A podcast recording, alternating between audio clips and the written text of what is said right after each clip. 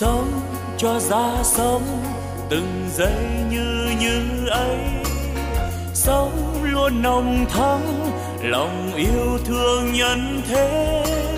Sống tôi vui sống, nguồn tâm luôn sáng trong. Sống an lành quá, lòng bao dung khắp nơi.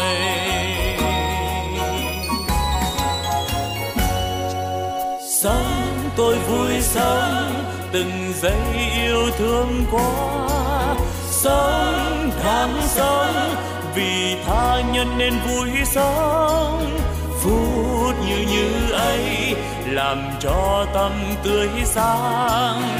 Cái như như ấy, là nguồn tâm sáng soi. La la la la la la la la la la la la la la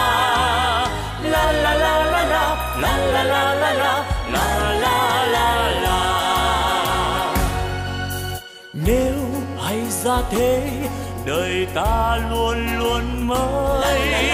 Sống yêu thương mãi, từ nay yêu thương mãi. Sống an vui thế, đời ơi ta vui sống sống như như thế, mùa xuân thắm tươi. Xuân mãi thắm tươi. Sống như xuân mãi, mình đang như như thế. Chính như như đó là quê hương ta sống. Sống ta vui sống.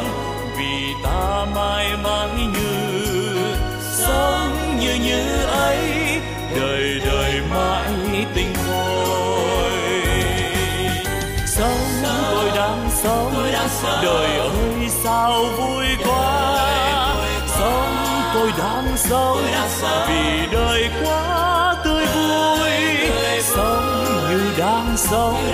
Đời vui tươi mãi mãi.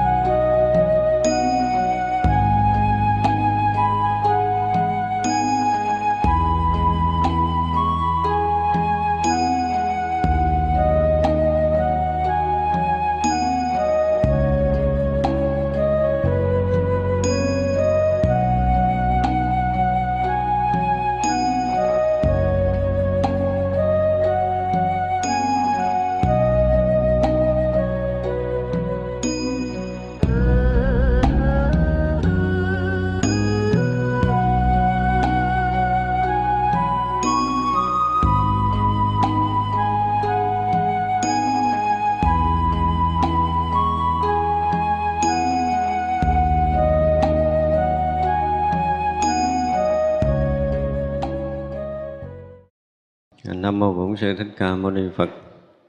Kính thưa toàn thể hội chúng, hôm nay là ngày mùng 10 tháng 11 à, âm lịch năm Mậu Tuất. À, chúng ta lại có duyên để tiếp tục học kinh Hoa Nghiêm. À, chúng ta đang học lễ dở phẩm Dạ Ma Cung Kệ Tán thứ 20. Hôm nay chúng ta sẽ học tiếp.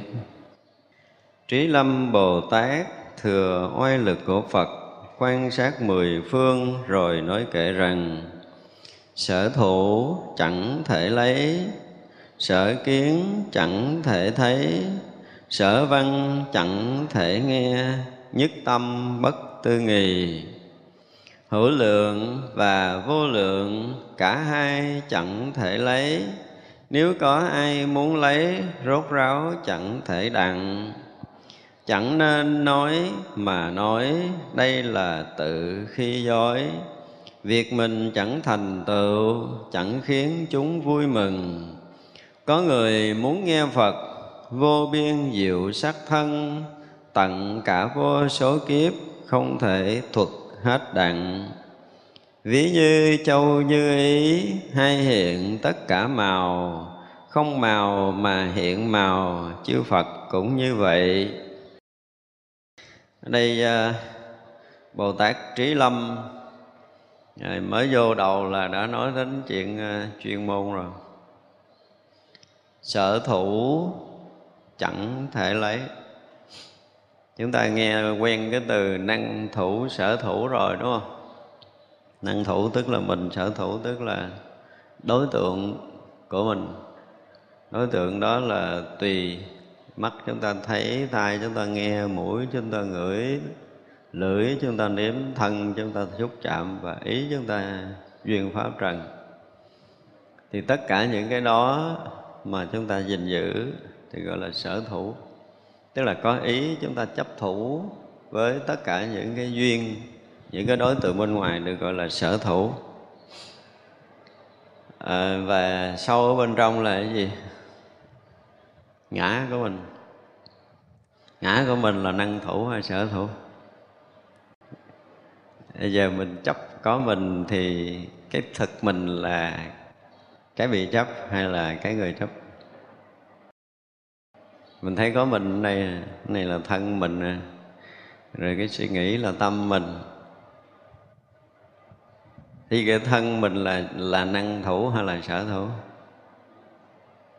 Thân mình thuộc về sở thủ chính đức phật đã nói trong kinh thân này không phải là mình không phải của mình không phải là tự ngã của mình. Vậy là tâm mình là sở thủ hay là năng thủ lâu nay chúng ta học nhiều quá rồi đúng không? Đây là chuyện rất là chuyên môn. Thật ra chúng ta từ lâu mình à, nói thân không phải của mình là dễ chấp nhận đúng không? Như bây giờ tâm này là của mình ha, không phải của mình. Bây giờ nói là cái ngã của mình. Ngã này là gì? Là của mình. Đúng không? Hay là ngã là mình? Tức là cái ta mà mình, chúng ta đang có mình, ngầm ngầm mình có mình. Ngầm ngầm mình có mình ở đây à mình đang ngồi đây nè mình đang nghe, mình đang thấy, mình đang ngửi, mình đang nếm, có nghĩa là mình, đúng không? Nhưng mà phân biệt ra đi, cái con mắt mình đang thấy. Nếu mà nói rõ ràng vậy là con mắt tôi đang thấy, lỗ tai của tôi đang nghe, lỗ mũi của tôi đang nếm, ngửi và lưỡi tôi đang nếm, cái thân của tôi nó xúc chạm, đúng không? Thì chúng ta sẽ thấy được một cái tầng là là tôi nó khác với con mắt của tôi. Đúng chưa? Bây giờ tới cái chuyện là tôi đang suy nghĩ. Thế vậy là cái suy nghĩ này là tôi không? Nếu suy nghĩ là tôi thì ai biết cái tôi đang suy nghĩ? Thì vẫn còn có cái người biết cái tôi đang suy nghĩ. Như vậy là tôi ngồi đây. Có nghĩa là gì? Mình tự khẳng định mình đang ngồi đây. Là có mặt tôi ở đây. Đúng không? Cái thằng tôi nó đang hiện hữu ở đây thì cái thằng tôi, nó đang hiện hữu ở đây, nó là năng thủ hay nó là sở thủ? Và nếu như không có thằng tôi này là chúng ta không thấy, không biết, không nghe, không ngửi, không nếm. Đúng không? Chúng ta phải rất là rõ chuyện này, chứ nếu không, học đạo không có tới đâu tới đang hiện hữu bây giờ tôi đang hiện thấy tôi đang hiện nghe hiện ngửi hiện nếm. Bây giờ cho cái thấy nghe ngửi nếm là tôi đi. Nhưng mà thực, sự thật nó không phải là tôi nó là của tôi. Mắt tai mũi lưỡi thân này là của tôi. Thì là ý của tôi hay là là của tôi? Tôi đang chấp ngã. Do có cái ngã này cho nên là tôi tôi thích mặc đồ đẹp. Đúng không? Do cái ngã này cho nên tôi thích ăn ngon, tôi thích ngủ kỹ. Tức là vì cái ngã mà chúng ta làm đủ thứ điều cho nó. Cái ngã nó chưa hẳn là cái thân. Nhưng mà đôi lúc chúng ta ảo tưởng cái ngã là cái thân. Rồi bây giờ chúng ta ảo tưởng cái ngã là cái tâm của mình nữa. Đạo lý này nếu không thấy rõ đừng có tu. Tu không được gì trơn không có dính vô độ trơn thì bây giờ trước mắt là cái thân này là dễ chấp nhận là nó là của mình rồi, đúng không? Cái tay này của tôi nè mắt này của tôi, toàn thân này là của tôi. Rõ ràng nó là của tôi, có nghĩa là nó là sở thủ bây giờ mình phân biệt cái sở thủ chẳng thể lấy. Tức là cái mà mình chấp mình giữ không được, không lấy được nó. Không lấy có nghĩa là không có giữ được. Thì cái thân này mình có giữ được không? Không. Ai giữ giỏi lắm mà 500 năm mà cũng tiêu à. Đúng không? Ví dụ như chúng ta đã từng à, gìn giữ nó mấy chục năm vừa qua, mà rõ ràng là cái thân được chúng ta phải dùng cái từ là chúng ta yêu chiều nó, vừa yêu mà vừa chiều nó nó mệt mệt cái này kiếm chỗ nằm, đúng không? Nó mà nó xấu xấu là kiếm gì trét trét vô cho nó đẹp. Ngủ thức dậy là cái như lo cho nó đủ thứ điều chứ gì nữa. Lo rửa, rái, lo sửa, sạn, lo đủ thứ hết cho nó. Tối ngày, tối cũng vậy, phải tìm cái chỗ nào cho yên. Gần như tất cả những cái liên quan trong đời sống thực tế này là chúng ta lo cho thân. Chứ chúng ta đâu có làm gì đâu nhưng mà tới hồi nó nổi khùng nó lên cái nó nhức cái răng. Nó nói, mày, mày làm ơn mày đừng nhức giùm tao có được không? Không được. Tại ra là sống cuộc đời này chúng ta đừng có trách thiên hạ là phản bội mình hay là người ta chơi xấu mình hay là người ta cái gì đó. cái thằng mà mình lo 24 trên 24 nó còn chơi xỏ lá của mình nữa mà. Bây giờ nó nhức đầu cái kia mày làm ơn mày đừng có nhức giùm tao tao chịu hết nổi rồi nó có chịu hết không? Không có chăm chút cái từng ly từng tí tự nhiên giờ kiến tóc bạc à. Kêu mày sanh trở lại giùm tao đi, tao lo mày ăn muốn món gì tao cũng cho mày hết tại sao mày mày bạc hoài, mày không chịu sanh lại. Nó vẫn cứ bạc à. Rồi tới hồi nó không thèm thở nữa. Mình kêu nó thở chừng 10 phút nó thôi, nó có chịu đâu, nó cũng đi à. Thì mọi người mà nếu dùng cái từ gọi là bạc bẽo á, số một là cái gì? Là thân mình chúng ta phải thấy cái thân này là cái thằng hoạt bẻo nhất. Thấy cho ra cái chuyện này chứ rõ ràng là nhúc nhích một cái là mình lo cho nó à, lạnh chốt kiếm đồ mặc cho ấm rồi nóng chốt kiếm quạt thì quạt không? Ăn không ngon là thấy cũng khó chịu. Tất cả những cái gần như cả cuộc đời mình lo phục vụ cho nó. Nhưng mà đức phật nói nó không phải là mình mình tin. Nó không phải là của mình mình cũng không tin nó cũng không phải là tự ngã của mình mình cũng chưa chịu tin điều này. Nhưng mà nghiệm kỹ coi. Rõ ràng là cái thân này như lời Đức Phật dạy, nó không phải là mình. Nó là sở hữu của mình, nó là vật sở hữu của mình. Mình muốn nó đi, ví dụ mình đang ngồi, mình muốn nó đi thì mình tác ý nó mới đi được. Đúng không? Mình đang ngồi đây, mình muốn dở tay lên thì mình tác ý cái tay nó mới đưa lên để xuống được. Có nghĩa là nó là vật được chúng ta sở hữu chúng ta phải thấy ra khi mà chúng ta ngồi thiền hoặc là chúng ta ngồi riêng một mình á, thì mình phải coi mình là ai? Xét từ từ, đúng không? Bây giờ chúng ta bắt đầu xét từ từ. Cái sở này, cái này được gọi là sở hữu của mình. Vật sở hữu. Sở thủ, chứ không phải là năng thủ. Thì giờ là cái thằng năng, là cái thằng chấp thân, gọi là năng thủ, đúng không? À chấp thân là nào chấp vậy? nào, nó khác cái gì với cái thân mình? Mà gọi là nó chấp thân mình. Chúng ta thấy nó khác không? Khác. Vì sao? Vì nó hay thấy được cái thân mình, cho nên nó không phải là cái thân. Đơn giản vậy thôi, đúng không?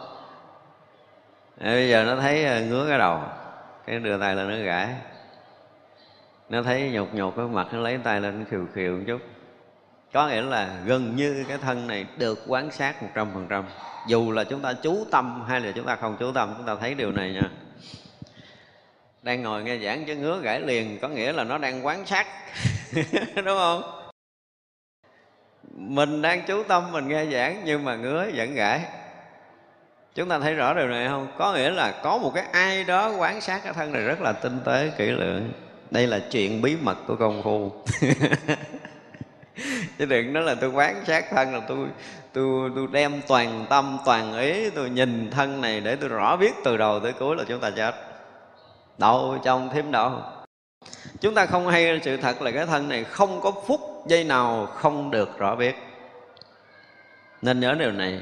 Cho nên mình dùng cái từ là rõ biết toàn thân khi ta hít vào thì không có nghĩa là chúng ta tập trung để chúng ta rõ biết toàn cái thân này. Mà cái rõ biết nữa, từ ngàn xưa tới bây giờ nó đã vốn tự rõ biết rồi. Phải nhớ điều này, chứ không thôi, là chúng ta thêm đầu thêm đầu. Nó vốn tự rõ mà không cần bất kỳ công phu nào. Chúng ta nên thấy được điều này. Và đây mới là cái bí mật của công phu. Nhưng mà lúc đầu tôi cũng kêu là rõ biết toàn thân mình hít vào, đúng không? Rõ biết toàn thân mình thở ra, thì không có nghĩa là chúng ta đem tâm nào vô đây để rõ biết thêm mà chúng ta phải thả lỏng tự nhiên để cho cái tự rõ, tự tri của chính mình, nó tự tri mọi thứ. Đây là một cái sự thật. Mà chúng ta phải thấy, mặc dù mình ngồi mình gán mình thở chứ nó cũng ngứa chỗ này, nó cũng ngứa chỗ kia, mình tự biết, mình đâu có chú ý mình để thân này ngứa đâu. Đâu có quan sát cái hông này nó ngứa như thế nào, đúng không? Chúng ta cứ lo thở thôi mà tự động cái nó ngứa. Mà ngay vừa ngứa là chúng ta liền hay biết. Thì chính cái này là cái thằng tinh tế nhất còn cái thằng mà tập trung để biết thằng đó nó ù lì lắm. Nhưng mà ít có ai công phu để nhận ra điều này. Khi mà nhận ra điều này rồi mới thấy là cái tự tri, tự biết của mình nó mới chính thật là cái nhạy cảm linh thông nhất. Mà tôi đố mấy người công phu thấy ra cái chuyện này, toàn là cứ gán biết đúng không? Gán cái này, gán cái kia, chúng ta làm thêm là chúng ta thành thừa vậy cái đó là cái chiều sâu công phu chuyên môn. Thì đó là tính sao bây giờ nói tới cái thằng sở thủ. Bây giờ bây giờ tất cả chúng ta nói về thân Thì ai cũng rõ là thân này là sở thủ của mình rồi đó. Nó là nó không phải thật là mình. Nó là cái bị mình thấy Nó là cái bị mình biết. Mà cái bị mình thấy, cái bị mình biết Thì cái đó không phải là mình. Chuyện này thì cũng dễ hiểu rồi đúng không? Thì bây giờ tới cái suy nghĩ này, cái được gọi là tâm mình. Cái suy nghĩ được gọi là tâm mình, nó giống như là tôi nghĩ tức là tôi. Tôi nghĩ là khác. Có cái tôi mới có cái suy nghĩ, tức là cái suy nghĩ xuất phát từ cái tôi. Đúng không? Có phải không? Chúng ta phải rất là tinh tế để chúng ta biết ra mình là ai mới được? Chứ cả đời của mình nói, chị ơi, tôi tôi nói cho chị nghe nè, tôi nói cho anh nghe nè, tôi làm cái này, tôi làm cái kia. Nhưng mà thật tôi là ai thì gần như chưa có câu trả lời đích thực. Chính xác một trăm phần trăm là chưa bao giờ từng nghe. Cứ ảo tưởng là tôi hiện hữu ở đâu đó. Thế bây giờ thân này thì dễ thấy, không phải là tôi rồi, không bạn. nhưng bây giờ suy nghĩ là tôi tôi suy nghĩ. Thì giờ là có cái tôi cho nên nó sanh ra cái suy nghĩ đó, đúng không? Cái suy nghĩ là cái mà bị thấy, bị biết, đúng chưa? Ví dụ như bây giờ mình thấy mình à, mình đang suy tư tới cái việc mình làm ăn, mình đang nghĩ tới cái chuyện mình buồn người này, mình đang nghĩ tới cái chuyện mình thương người nọ, mình ghét người kia, thì tất cả những ý niệm, những cái suy tư này đều được ai đó rõ biết đúng không? Thì bây giờ cái suy nghĩ là cái gì nữa? Cái bị biết nữa. Ý niệm là cái bị biết nữa. Thì cái bị biết này không phải là mình nữa. Mình là cái hay biết. Đúng chưa? Thì như vậy, cái hay biết này là cái gì? Bây giờ chúng ta thấy rất là rõ là tới cái mức độ dụng công chánh niệm tỉnh giác nè à, bây giờ bắt đầu phải nói tới cái chánh niệm tỉnh giác nè chánh niệm có nghĩa là gì? Nếu mà chúng ta hiểu cái này chúng ta mới vô thiền tứ niệm xứ được. Còn không là không bao giờ tu tứ niệm xứ được đâu. Ngay đầu tiên đức phật dạy chúng ta là an trú chánh niệm ở phía trước. Chánh niệm là gì? Nói vòng vòng để mình hiểu ngầm hiểu chánh niệm thôi tức là chánh niệm là không tà niệm, là không có tạp niệm. Không có niệm bên phải, bên trái, bên đúng, bên sai, bên hay, bên dở, bên nhiều, bên ít, đúng không? Tức là không tất cả các niệm. Chánh niệm có nghĩa là gì? Là vô niệm. Không bất kỳ niệm nào thì lúc đó mới là chánh. Còn niệm nào thì cũng không phải là chánh. Thấy đức phật ghê gớm chưa? Ngay từ đầu là anh vô niệm mới được tu vô công mới dụng hạnh, vô tâm mới hợp đạo. Bây giờ ngồi mấy cái trường thiền khác cũng khoe với mình là quán tâm, rồi nó quán thọ, rồi nó quán thân, rồi nó quán pháp, nó quán tùm lum. Nhưng nó phải chánh niệm như đức phật dạy đâu. Mà vô đầu cái câu đầu tiên là quán thân thôi, đức phật đã dùng từ là an trú chánh niệm ở phía trước rồi chánh niệm là không có niệm gì có thể xảy ra ở ngay trước mặt, ở nơi tâm của chúng ta. Không có tâm nào để niệm cả. Không có niệm ở nơi tâm và không có tâm để niệm thì lúc đó mới gọi là chánh niệm. Thì chúng ta an trú đó trước đi rồi hả tu?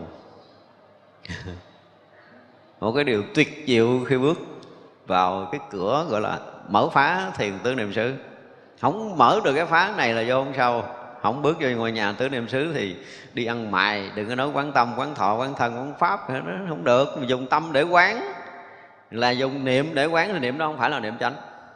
Khởi niệm quán thì niệm đó không phải niệm chánh. Cho nên có pháp quán tâm mà nổi tiếng thế giới thì coi chừng đi ăn mài. Dùng tâm để quán, lấy tâm để quán tâm tức là dùng đầu để trồng thêm đầu. Điều này đức phật không bao giờ dạy trong thiền tử niệm xứ. Đức phật dạy an trú chánh niệm phía trước, an trú, an ổn, an lạc và thanh tịnh trú ở cảnh giới vô niệm đó. Không có biệt niệm, không có niệm sai sót nào hết, thì đó gọi là chánh niệm. Không phải bên phải, không phải bên trái, không đúng, không sai, không tà, không chánh.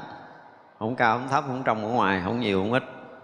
Được gọi là chánh niệm một hành giả nào bước vào thiền trước niệm xứ ngay từ đầu mà còn có một cái niệm nào để tu tập thì người đó không phải an trú nơi chánh niệm. Ghê gớm, đức phật. Không có còn đường để mà. Cho nên hết cả cái hệ thống nguyên thủy tắt đèn hết. Tôi phải dùng cái từ là tắt đèn hết. Vũ dạy kiểu gì, được cái gì, chứng cái gì là cái loại không phải chánh niệm đức phật dạy. Không làm đúng cái điều mà đức phật dạy bước vào cửa ngõ đầu tiên của thiền tứ niệm xứ sai rồi. Cho nên là tắt đốt hết. Cái chứng thì chứng cái gì chứ không phải chứng thánh quả của đạo Phật mà họ cũng thọ ký nhau chứng đầy đường đầy xá, đầy từ nước này qua tới nước kia, từ Mỹ qua tới Myanmar chứng dài dài qua tới Thái Lan chứng đầy ở trơn rồi. Sai cái cửa đầu rồi thì chứng thiệt cái chứng có nghĩa là đi quậy cho người ta điên lên đó thì có, chứ còn làm cho an ổn, an lạc, thanh tịnh thì không bao giờ được. Tại ngay từ đầu đức phật dạy cho mình, ở cảnh giới tuyệt đối vô niệm rồi đức phật, nhồi thêm một cái nữa, tỉnh và giác. Ở cái chỗ vô niệm đó, đầy cái sự sáng suốt, đầy cái tuệ giác, gọi là tỉnh giác, tôi hít vào.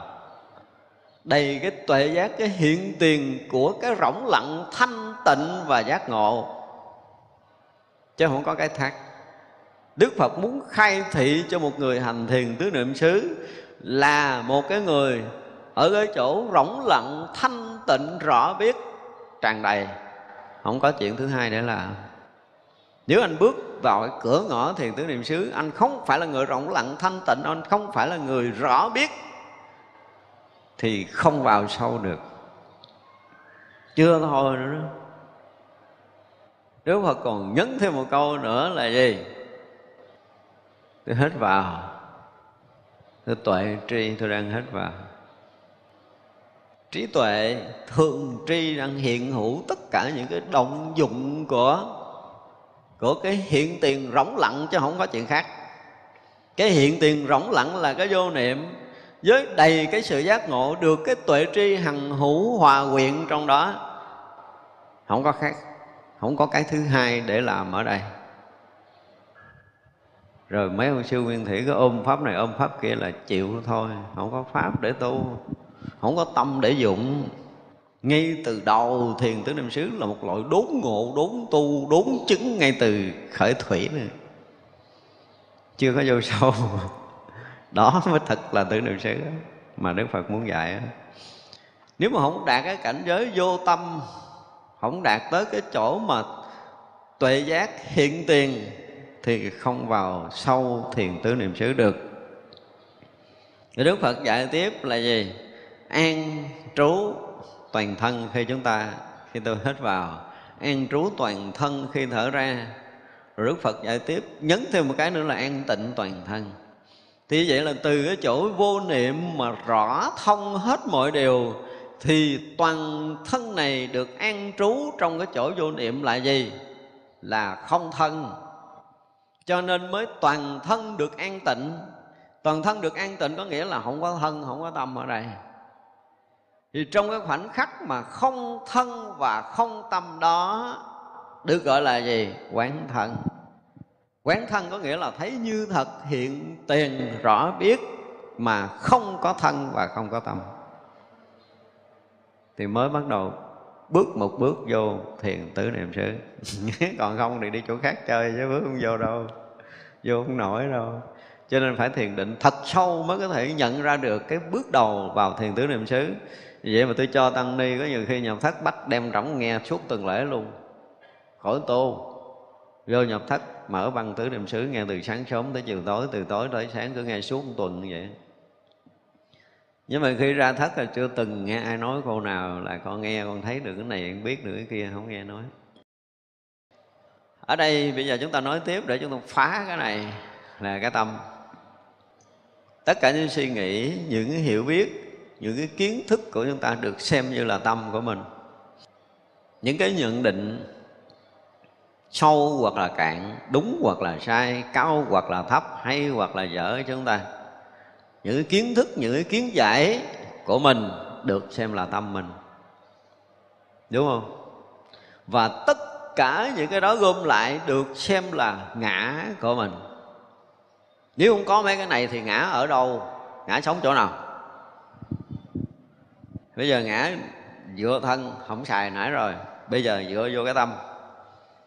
Thì nếu như ta không biết không biết, không hiểu, không có kiến thức, không có gì hết, không có kiến giải, thì ngã ở chỗ nào?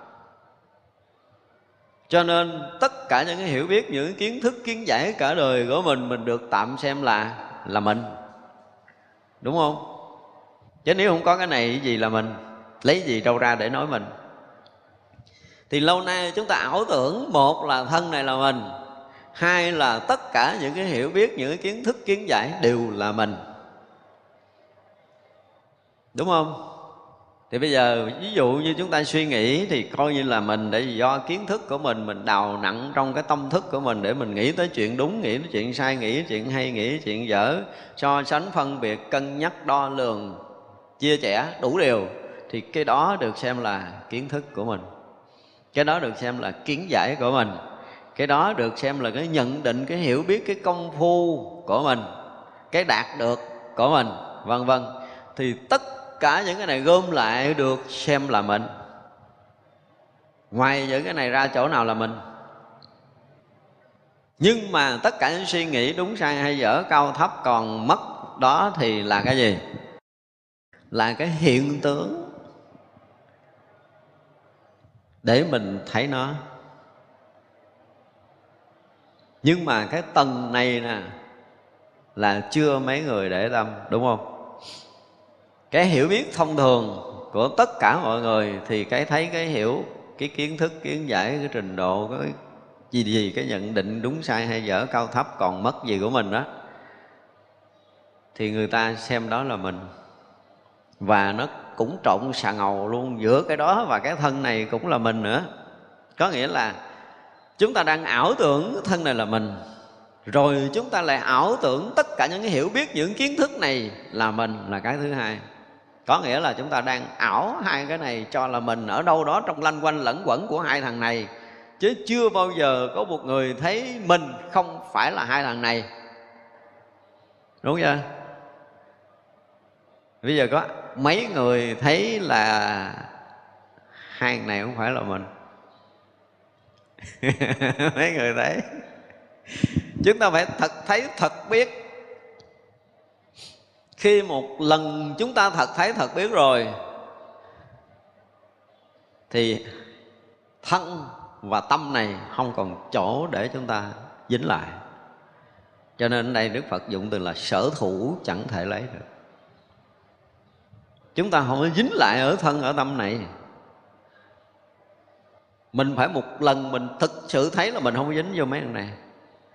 Cho nên là suốt cuộc đời này không có cái chuyện buồn là tôi buồn không có cái chuyện vui là tôi vui, không có chuyện được là tôi được, không có chuyện mất là tôi mất, không có ở đây cái thân này còn hay là không còn thì nó là không phải của mình. Cái tâm này được hay là không được không phải của mình. Có hay không không phải của mình. Nhiều hay ít không phải của mình. Buồn, thương, giận, ghét không phải của mình. Và mình thấy rõ sự hiện tướng của tất cả trạng thái tâm. Chúng tôi dùng từ là hiện tướng của tất cả những trạng thái tâm đều được mình thấy biết một cách rất rõ ràng thì như vậy mình là ai? Câu hỏi mình là ai? Và tất cả những người tu cần phải đặt câu hỏi này ra, mình là cái gì? Mình không phải thân này rồi đó. Mình không phải tâm này rồi đó. Thì giờ là mình là cái biết, đúng không? Mình là cái đang hay biết.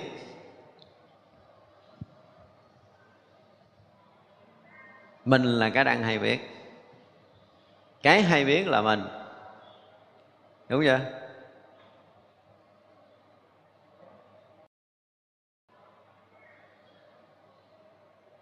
người tu thiền dứt khoát phải rõ ràng cái này.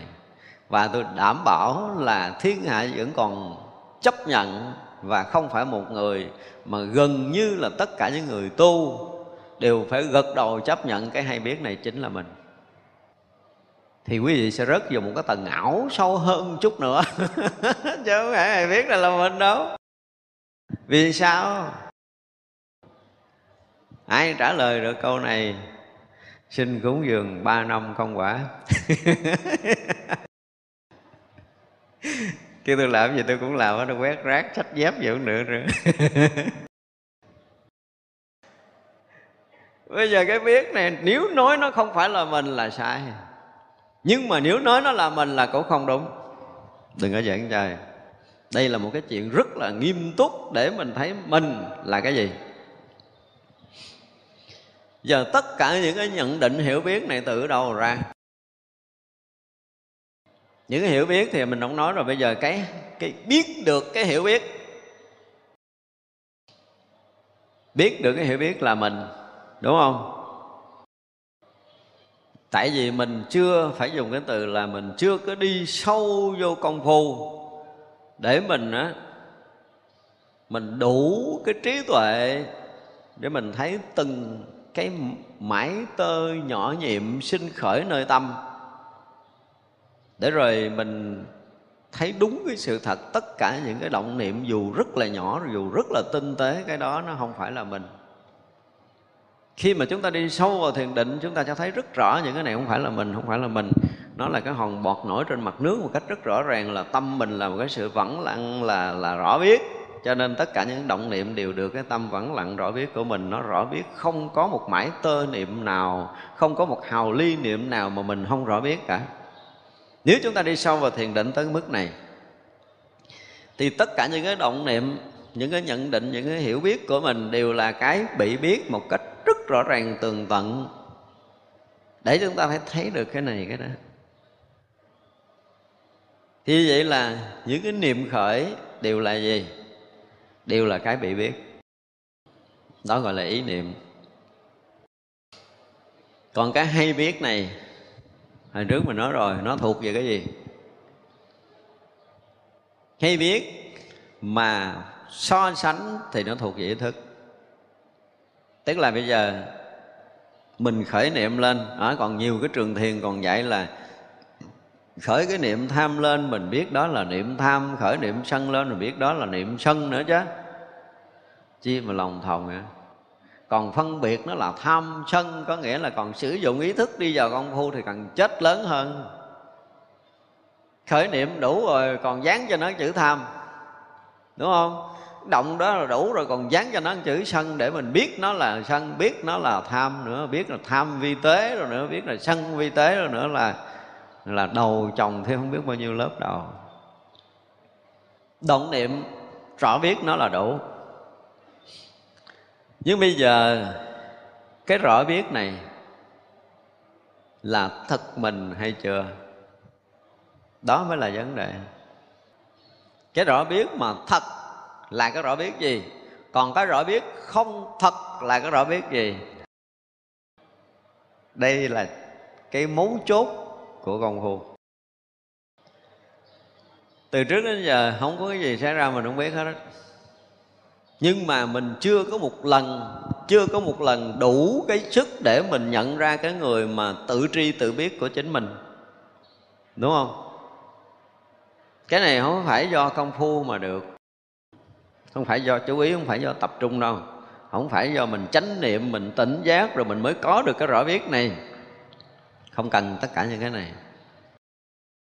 Nếu đến lúc nào chúng ta không còn có bất kỳ một cái sự tập trung, chú ý, dụng công, dụng lực nào,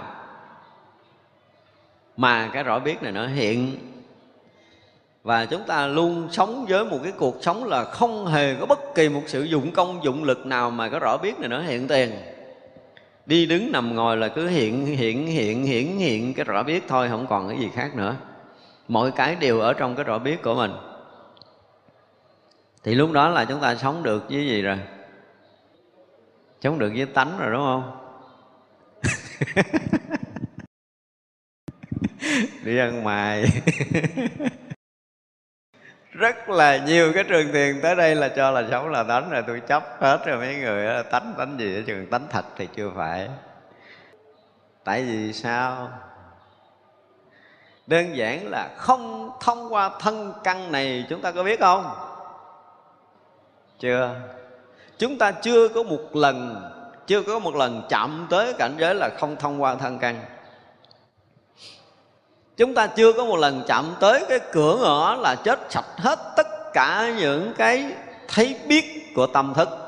Chứ không nói là lục căn nữa, nói chuyện của tâm thức. Thì cái hay biết này, cũng như cái hay biết hôm qua, cũng như cái hay biết hôm trước có khác nhau cái gì? Chưa từng khác nhau. Chưa từng khác nhau. Chưa từng khác nhau không có nghĩa là cái gì xảy ra không biết ngày hôm qua xảy ra tôi cũng biết bữa nay tôi cũng biết ngày mai tôi cũng biết. Có nghĩa là nó bất sanh bất diệt đó là ảo tưởng. À, đừng có nghĩ là cái gì xảy ra tôi cũng biết có nghĩa là tôi thật thấy thật biết rồi. Tôi là người sống được cái tự tánh rồi là lầm. Ra cái tri á nó mới là cửa ngõ của thức thôi.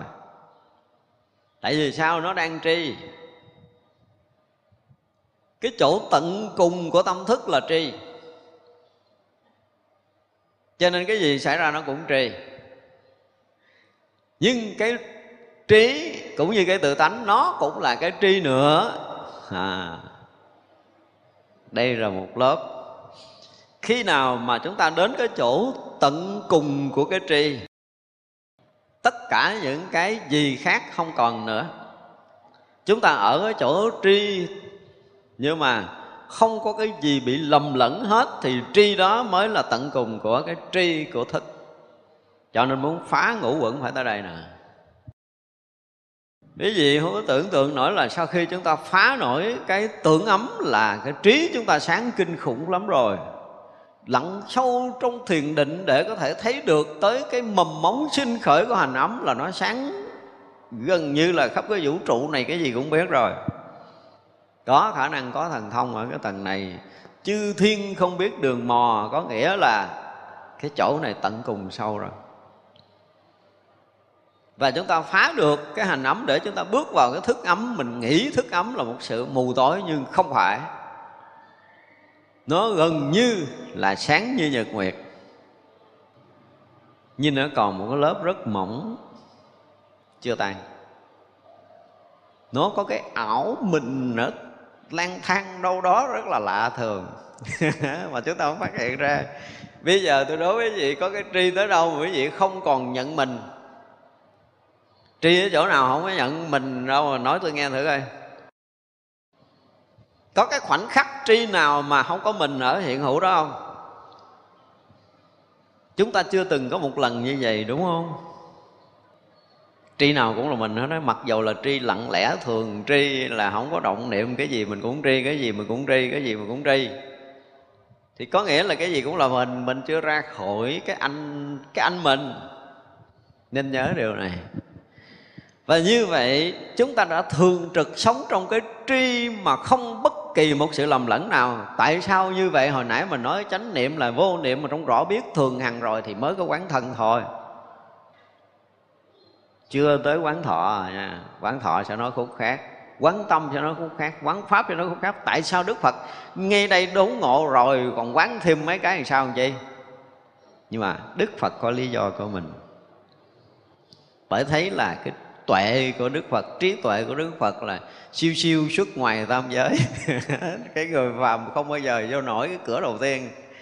Cái cửa quán thọ, quán tâm quán pháp là kể như xong rồi tự nhiên một người phàm phu mà quán tâm ngang hông rồi dạy quán tâm để chứng này chứng kia là quá xa với cái chỗ đức phật muốn dạy. Không được đâu, cửa đầu vô không được, mấy cửa sau không thể vô được. Mới có mở phá thôi á. Mà đã là vậy rồi.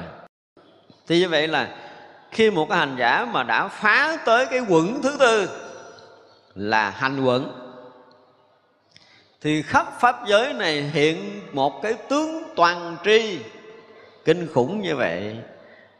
Nhưng cái toàn tri đó vẫn chưa phải là tánh. Đó mới là một cái điều mà gần như đóng cửa hết tất cả các thiền viện trong suốt mấy trăm năm vừa qua. Chúng tôi dùng cái từ là đóng cửa. Không có mở ra được. Cho nên mấy cái tông chủ rồi mấy cái thiền sư trong thời gian vừa qua chúng ta nhìn lại đi. Chúng ta không có dám nói đụng chạm nhiều nhưng mà sanh tử không rõ ràng mù mịt. Coi đi, trong suốt thời gian vừa qua có ai sanh tử rõ ràng đâu nào. Cho tới những cái thời cận đại ở đây, chúng ta cũng phải nhìn cho ra được cái chuyện này. Vì chưa ra khỏi cái anh này, cái anh mà tri cùng khắp này, cái anh tri trùng khắp này chúng ta chưa có thoát ra được. Một điều kỳ lạ là không ai có thể thoát ra được điều này. Và rõ ràng là mình đã tri trùng khắp mà cần gì nữa tu. Cái gì cũng biết hết rồi. Mà nó rỗng lặng thênh thang rồi. Sắc thọ tưởng hành tiêu rồi. Không có còn một mãi may nào hết. Tôi nói đây là mình nghe, mình hiểu theo kiểu thường nha. Chứ sự thật, chúng ta chỉ cần phá tưởng ấm một cái thôi là cả một cái bầu trời thênh thang rộng mở rồi. Chúng ta rớt vào cái cảnh giới không còn tướng sắc, tướng không theo cái kiểu thông thường nữa. Đi đứng nằm ngồi, tất cả những sinh hoạt không còn có cái trọng lượng của thân này nữa. Cho nên chư thiên muốn đảnh lễ để cúng dường người này đã là khó rồi. Đừng nói thiên ma ba tuần mà mò tới. Cho nên trong lăng nghiêm là tôi phá, tôi không chấp nhận cái câu là ngủ ấm ma là gì lý do này. Tại vì bước qua cảnh giới này là ma mò không có ra đâu. Như vậy mà cũng phải lắng thật sâu trong thiền định để có thể thấy được hành ẩm. Và phải thấy sâu tận cái nguồn khởi của hành ấm là một cái loại trí tuệ. Nghe ngửa những cái bậc thánh lớn rồi. Vậy đó mà phải mất một giai đoạn rất là dài công phu, thấy không còn sót một mảy tơ hào niệm nào trong cái cảnh giới của hành ấm và vượt qua hành ấm thì là bừng sáng. Hoàn toàn. Lúc đó mình tưởng là mình ngộ. Tại vì thông suốt. Thông suốt và vượt qua những cái cái mầm móng hiện khởi lăng tăng để dẫn đi vào sanh tử luân hồi. Người đó lúc đầu tưởng là mình hết sanh tử nữa, mà thật sự hết. Tới cảnh giới là không còn sanh tử trở lại đâu. Diệt hết hành ấm là không còn sanh tử trong tâm giới này nữa chỗ này mới là cái chỗ kinh khủng. Có đầy đủ thần thông phép màu luôn, nhưng mà muốn chứng tới cảnh giới phật thì phải qua một lớp nữa. Cho nên tôi nói là, nếu như tất cả các thiền viện có mặt trên thế giới này mà phá được tới hành ấm thôi, là chúng ta đủ để đảnh lễ họ rồi. Nhưng mà hành ấm cũng không dễ gì phá, chứ đừng có nói chuyện giỡn. Tại vì phá tưởng ấm họ có thể nhập định tới hàng trăm năm nhưng vẫn không phá được hành ấm. Họ nhập định một ngàn năm, nhưng hành ấm vẫn còn nguyên. Không phải dễ. Thì phải gặp những người mà rất là cao thâm, họ mới mở được cái trí, mới thấy được hành ấm. Còn không là cái thiện căn chúng ta rất lớn để mới có thể thấy được hành ấm, không dễ thấy đâu. Đừng có nói ngũ quẩn nhân không hở hở, ngộ khai thị cái ngộ không có. Ngày xưa nhiều thiền sư thật sự tu giống như ngài triệu châu Ngài quốc sư Huệ Trung một khi ngộ rồi lên núi bốn mươi mấy năm. Nhưng mà ngộ là thấy cái gì? Nhận ra cái tri hằng hữu này à. Thật ra chúng ta nói là nếu mà đem để mà rà xét lại thiền của Trung Hoa, Thì cũng mấy người thật sự rất vô chỗ chánh vị, Giống như Ngài Hoàng Bá nói. Có mấy người thôi. Cả hệ thống mấy ngàn thiền sư Trung Hoa thì cũng có mấy người rất là chánh vị thôi. Mấy người mà thực sự ngủ quẩn dai không thôi. Không có mấy người hết á. Chỗ này, chúng ta thấy là nếu như một hành giả mà hoàn toàn vượt qua được hành ấm rất vào cảnh giới toàn tri của thức, tri trùm khắp của thức chứ dụng từ toàn tri thì không đúng. Cái tri trùm khắp của thức, giống như người nhập định mà tới cái thức vô biên xứ thì họ cũng thấy cái biết họ khắp nơi. Nhưng vẫn chưa. Nhưng mà thực sự phá hành ấm thì vượt hơn cái thức vô biên xứ xa lắm. Không phải như vậy. Cho tới một cái ngày, cái tri này, quý vị mà từ hành ấm mà quý vị bước qua thức ấm một cái là chúng ta có một cái khoảng gần như là mất hết toàn bộ những cái mầm móng sanh tử, vuông vạn kiếp của mình, gần như là chứng được lậu tận thông vậy đó hóa sạch hành ấm chỗ nào sinh tử trở lại. Ngang quả a la hán trở lên, không ở dưới. Vậy mà đức phật còn khuyến khích đi tới nữa là lý do này. Thực sự tới hành ấm rồi á diệt được hành ấm rồi chúng ta kiếm cái ngã khó lắm. Rất là khó thấy được cái ngã của mình. Cho nên chúng tôi nói là trong 10 cái sử mà từ phá được cái trạo cử rồi á trạo hối rồi á, tới cái mạng á, cái cảnh giới mà cái tầng thứ ba. Không, vượt qua anaham rồi, còn trạo cử mạng và vô minh sau cùng. Thì chỉ là khi hết trạo cử, có nghĩa là bên đây hết hành ấm rồi. Cái vô minh này không phải là cái mù tối nữa, mà tuệ thánh chưa sanh. Chứ không có dụng từ là mù tối được. Không có định nghĩa vô minh ở cảnh giới này gọi là tối tâm không phải.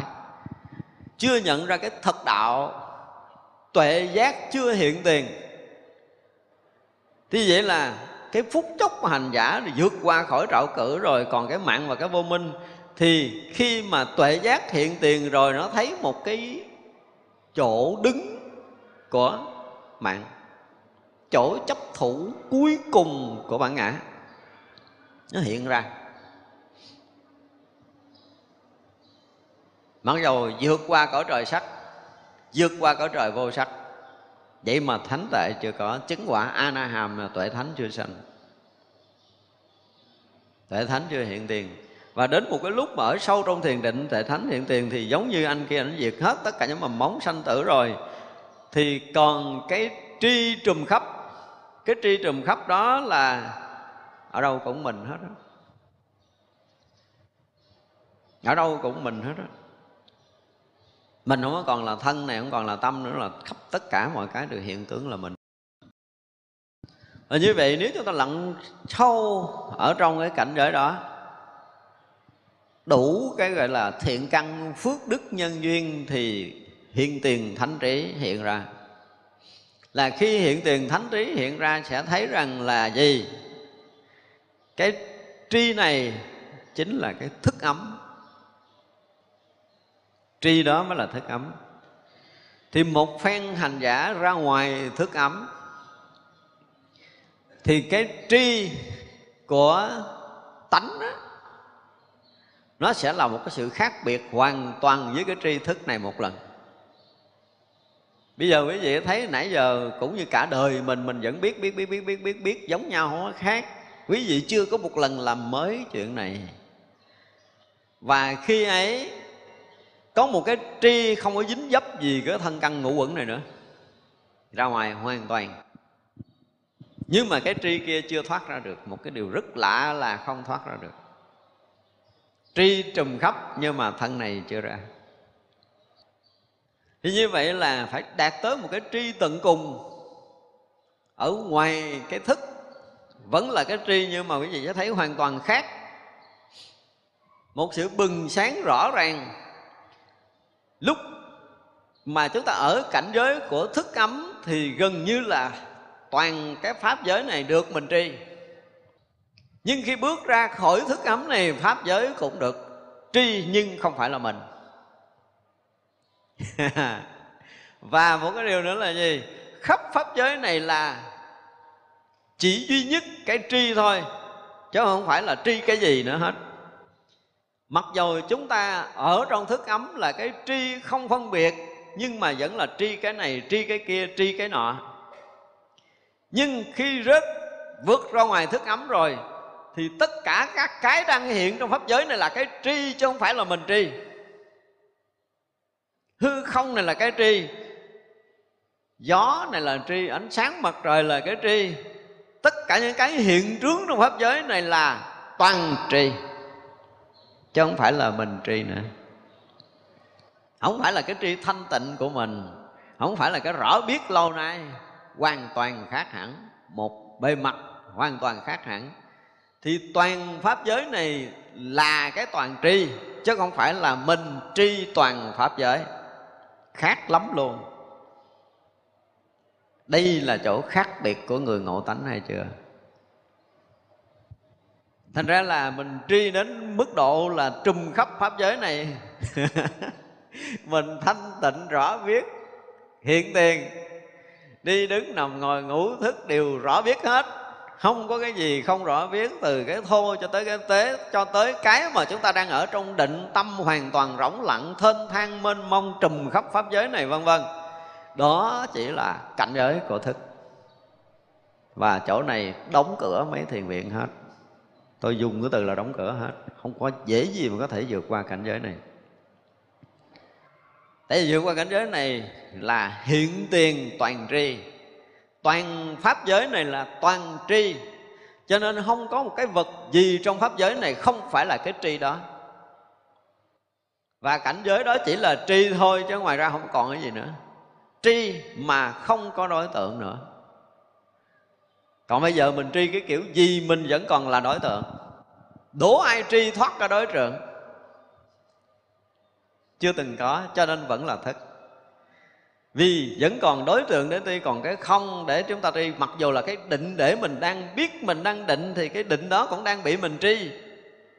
Và chúng ta đang tri định, chứ không phải là tri loạn nữa. Tri cảnh giới không, tri cái thanh tịnh. Nhưng mà đó vẫn là đối tượng để chúng ta tri không dễ gì thoát ra. Thì đây là cái chỗ mà thuộc về cái dạng đại trí rồi. Mới có đủ sức để vượt thoát ra, để hiện tiền là toàn tri. Thì nó không phải là một mà nó không phải là hai mà không phải là khác. Nhưng mà muôn ngàn cái gì, cái sai khác. Không có cái nào giống cái nào, nhưng mà hằng nào cũng toàn tri. Mới là một điều đặc biệt thì không có ta ở đâu để tri cái này hết á không còn dấu tích của cái ta thì đó được tạm gọi là cảnh giới vô ngã nhưng mà cảnh giới vô ngã là cảnh giới toàn tri như vậy là không nói trong không nói ngoài không nói xa không nói gần không nói cao không nói thấp không nói nhiều không nói ít không nói rộng không nói hẹp không có gì hết cái gì cũng tri hết đấy và một hạt cát lúc đó là nó tràn ngập cái tri của hư không và toàn hư không cũng như cái tri của một hạt các đầu cộng long cũng là cái toàn tri của pháp giới. Cảnh giới đó mới thật sự là hết năng thủ và sở thủ.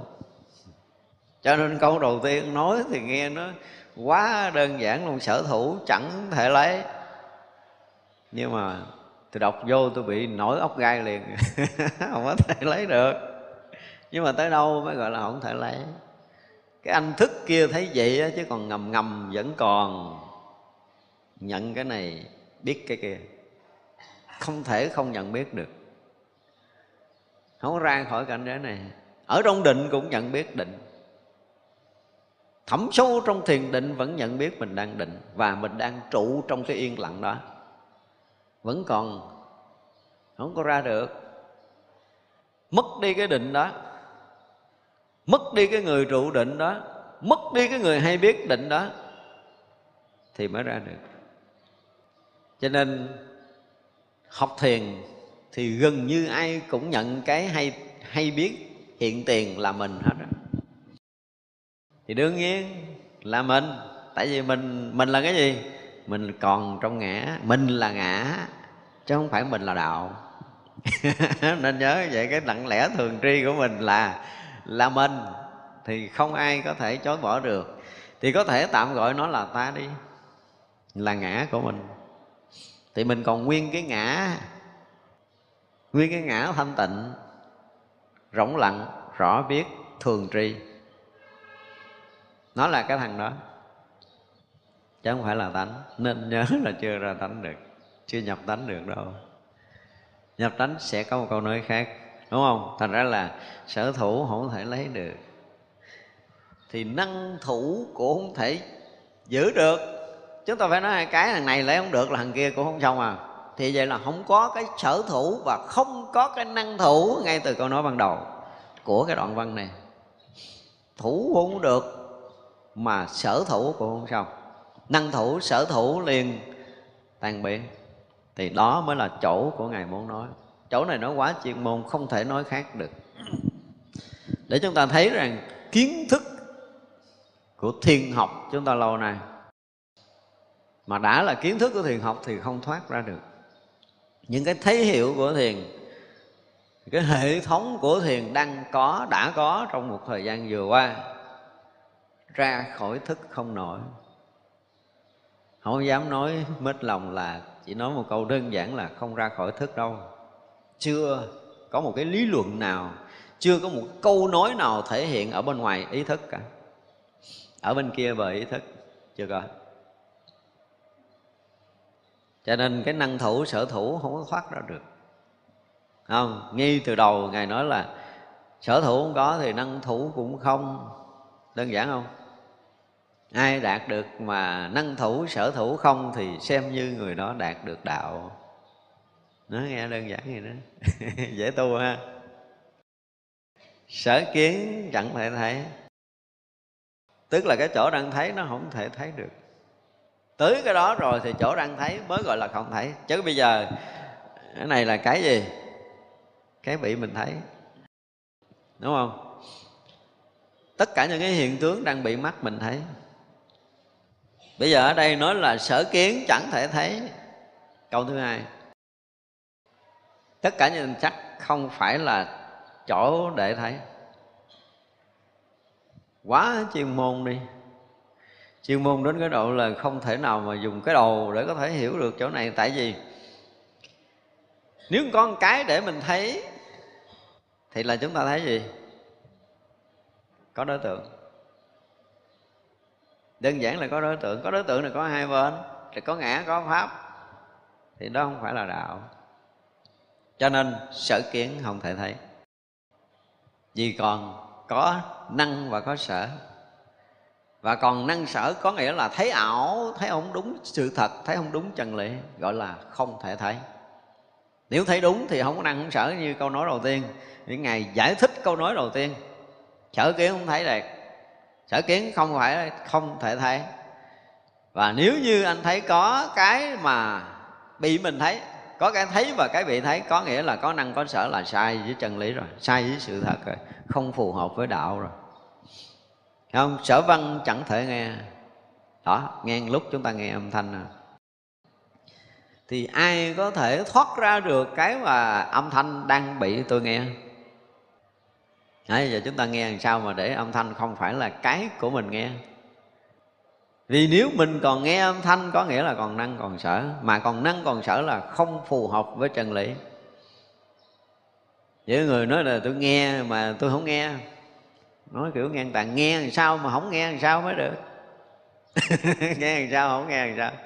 Sao gọi là không nghe? Sao gọi là nghe? Không nghe mà biết âm thanh. Rồi, đúng không? Cho nên tôi tôi biết âm thanh chứ không phải tôi nghe. Lấy gì để biết? Nếu tôi dùng trí để tôi biết. Thế vậy lấy gì? Nhét lỗ tai thử coi mình biết âm thanh không? Không. Vậy là vẫn còn nghe bằng nhĩ căn chứ chưa có thoát. Đúng không? Khi nào mà hoàn toàn không còn thân căn này để mà nhận biết âm thanh, thì sao? Thì cũng là thức biết. chưa phải là thánh đâu. Đừng có dội mừng. Chết luôn cái thức đó. Cái thức đó nó không dính gì với cái thân này hết trơn á. Mà nó vẫn biết mọi thứ.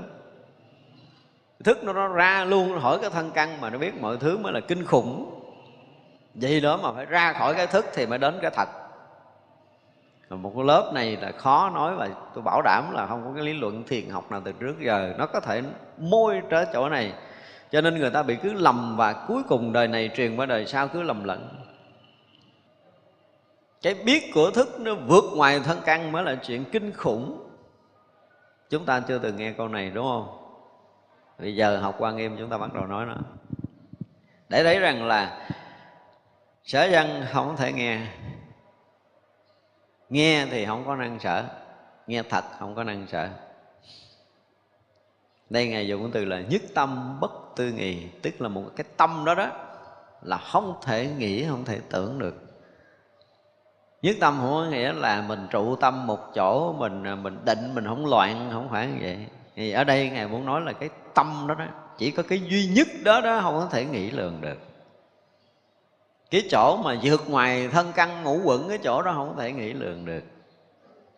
Còn nghĩ lường được là còn rất vô năng sở hết. Vượt ra ngoài nâng thở thì mới hết nghĩ lường đó là những câu nói mà phải dùng hàng hà xa số đời kiếp công phu mới có thể biết hết. Được cho nên mình không biết, cũng không lấy gì làm buồn, tại mình chưa có trải qua nhiều đời, nhiều kiếp công phu. Phải nói thật là như vậy đây là phải bằng tất cả những khả năng công phu hằng hà xa số kiếp mới đủ cái tuệ mà thấy biết và nói được như vậy không phải là một câu nói của người phàm mà có thể hiểu được. Ngài nói tiếp, ngài giải thích tiếp là hữu lượng và vô lượng.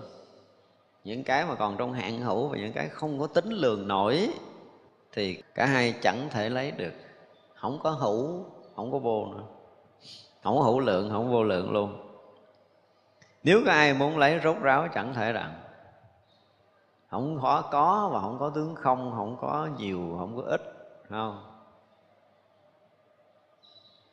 Cả hai đầu đó đều không thể được. Dụng từ hữu lượng, vô lượng là hết, bao hàm tất cả những cái mà thuộc dạng năng sở, những cái mà thuộc cái dạng kiến thức, thuộc cái dạng tri thức của tất cả chúng ta, đó được gọi là hữu lượng và vô lượng. Cái mà còn hạn lượng và cái không thể tính lượng được, gọi là vô lượng. Cả hai cái đó cũng không có xài được ở chỗ này nữa vẫn còn là năng sở mặc dù nó là vô lượng, cho nên là không vô biên xứ cũng chưa xài chỗ này được, đúng không? Thức vô biên xứ cũng không xài được. Vô biên tức là vô lượng rồi đó, vậy mà không xài á. Đạt tới cái định không vô biên xứ, thức vô biên xứ là kinh khủng lắm á. Không phải đơn giản mà tới cái định này đâu, nhưng mà không phải đạo.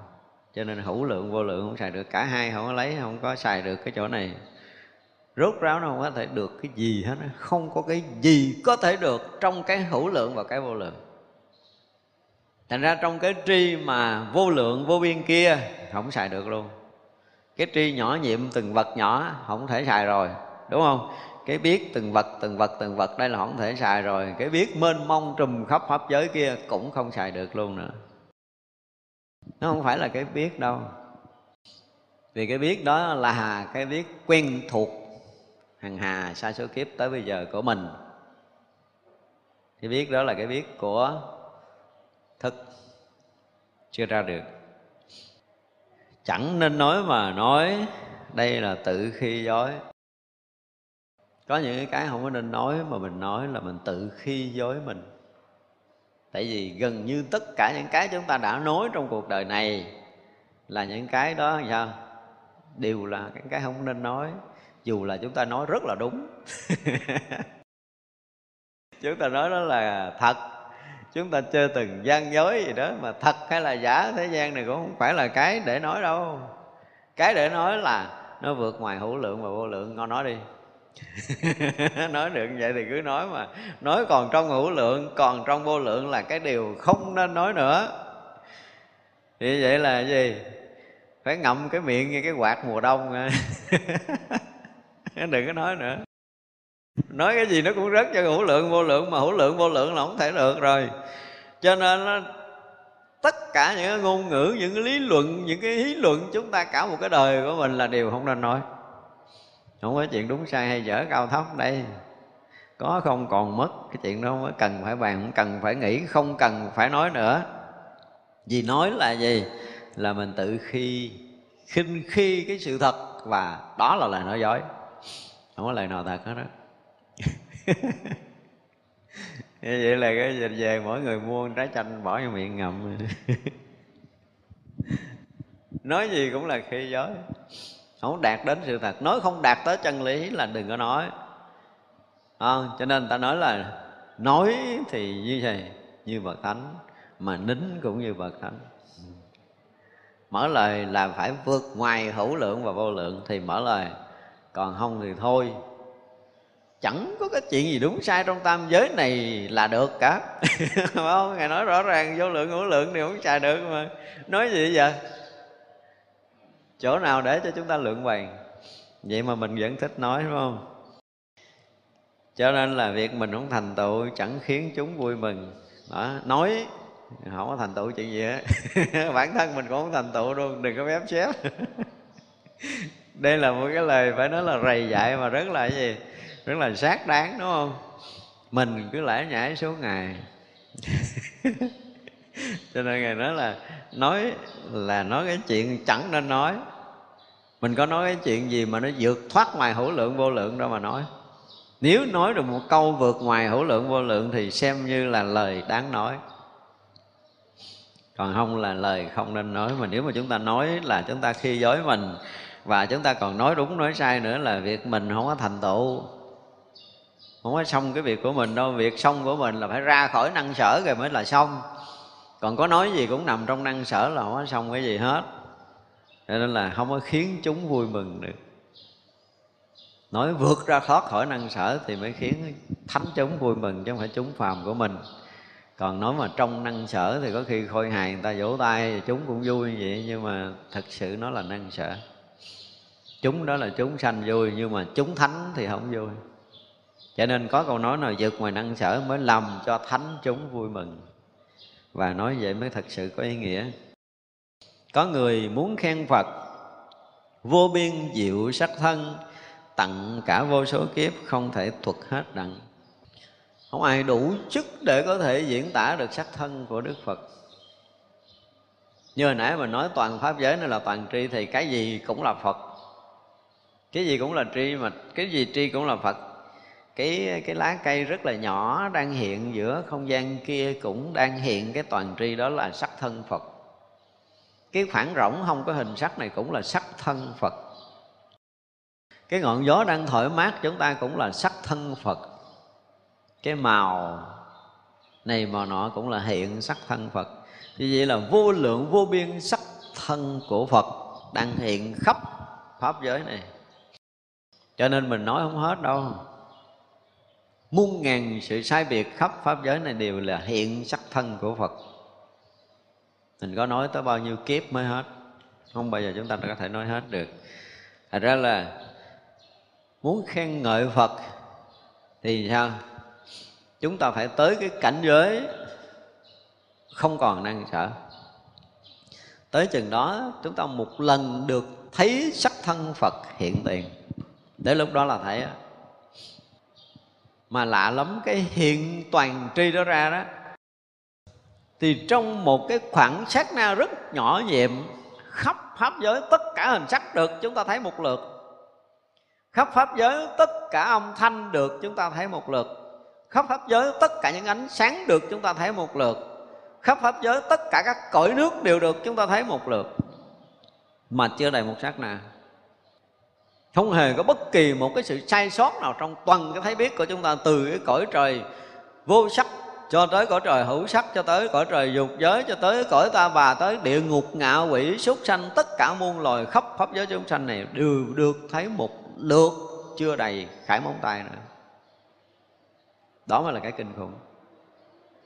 Thánh tuệ mở sẽ mở toan tất cả những cái đen tối ở trong tam giới này. Không có chỗ nào không được thấy rõ ràng. Tuệ thánh không có chỗ nào sót. Được chúng ta thấy chưa đầy khả mong tài. Như vậy là tất cả những cái đó đều sao? Được thấy, được biết và được gì nữa? Được hiện tiền thân tướng phật. Tất cả những cõi nước nếu mà đem tâm khác để vào thì nó là cảnh giới này khác cảnh giới kia. Nhưng cái khoảnh khắc đó, hai cảnh giới không giống nhau. Nhưng mà cái thấy biết nó không thấy khác. Không thấy khác không có nghĩa là không so sánh, không phân biệt, nó không khác, không phải như vậy. Chúng ta quen rồi, nó không có khác là do tâm mình không phân biệt, không phải vậy. Cái cảnh giới mà không sai biệt đó đó là một cái thật cảnh giới vượt ngoài tâm thức. Đương nhiên là cái sự so sánh phân biệt không có, nhưng không phải là khi chúng ta đạt tới cảnh giới không cho tránh không phân biệt là chúng ta đã đạt tới cảnh giới vô phân biệt là sai. Mình nói suy nghĩ thôi chứ đâu phải vô phân biệt đâu. Vô phân biệt là một cảnh giới.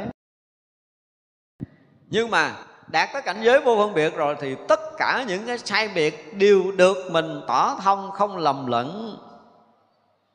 Đó mới là cái cảnh giới thật của thánh chứ không phải không phân biệt là không biết cái gì. Không hiểu gì, không thấy gì là sai. Vừa thấy, vừa nghe, vừa ngửi. Tức là vừa nhận được hình sắc là nhận được âm thanh, nhận được mùi, nhận được vị.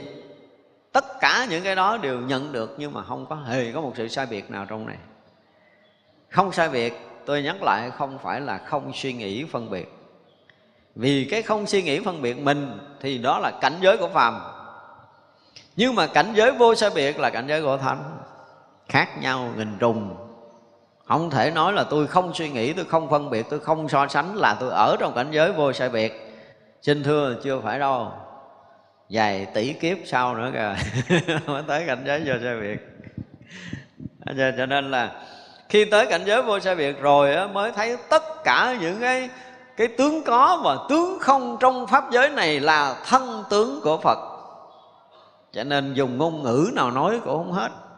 Thành ra ở đây mà có người muốn khen Phật vô biên diệu sắc thân Tới chừng đó chúng ta mới thấy gọi là vô biên diệu sắc thân Chứ không phải sắc thân bình thường, những cái sắc pháp bình thường này. Không thể dùng ngôn ngữ người phàm có thể nói được vô biên cái sắc thân vi diệu đó. Tận cả vô số kiếp cũng không nói hết được. Khi họ thấy được đó một lần trong một sát na rồi họ có thể ngồi ca tụng về cái thân tướng của phật đó là trải qua vô lượng, vô biên, vô số kiếp cũng không nói hết được. Một lần thấy đó thôi. Mà nếu dùng ngôn ngữ của cõi mình thì không cách nào nói được. Dù có trải ra hàng hà sa số kiếp cũng không nói hết.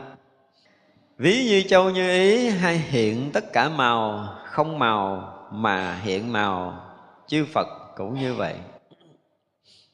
Này ví dụ như châu như ý nó hiện tất cả các màu, không có màu thì nó cũng hiện muốn hiện màu gì nó sẽ hiện màu đó. Cho nên chúng sanh trong tam giới này, muốn ờ, biết phật mình như thế nào, thì phật đó sẽ hiện ra trong cái gì? Trong cái sự hay biết của riêng mình. Đúng không?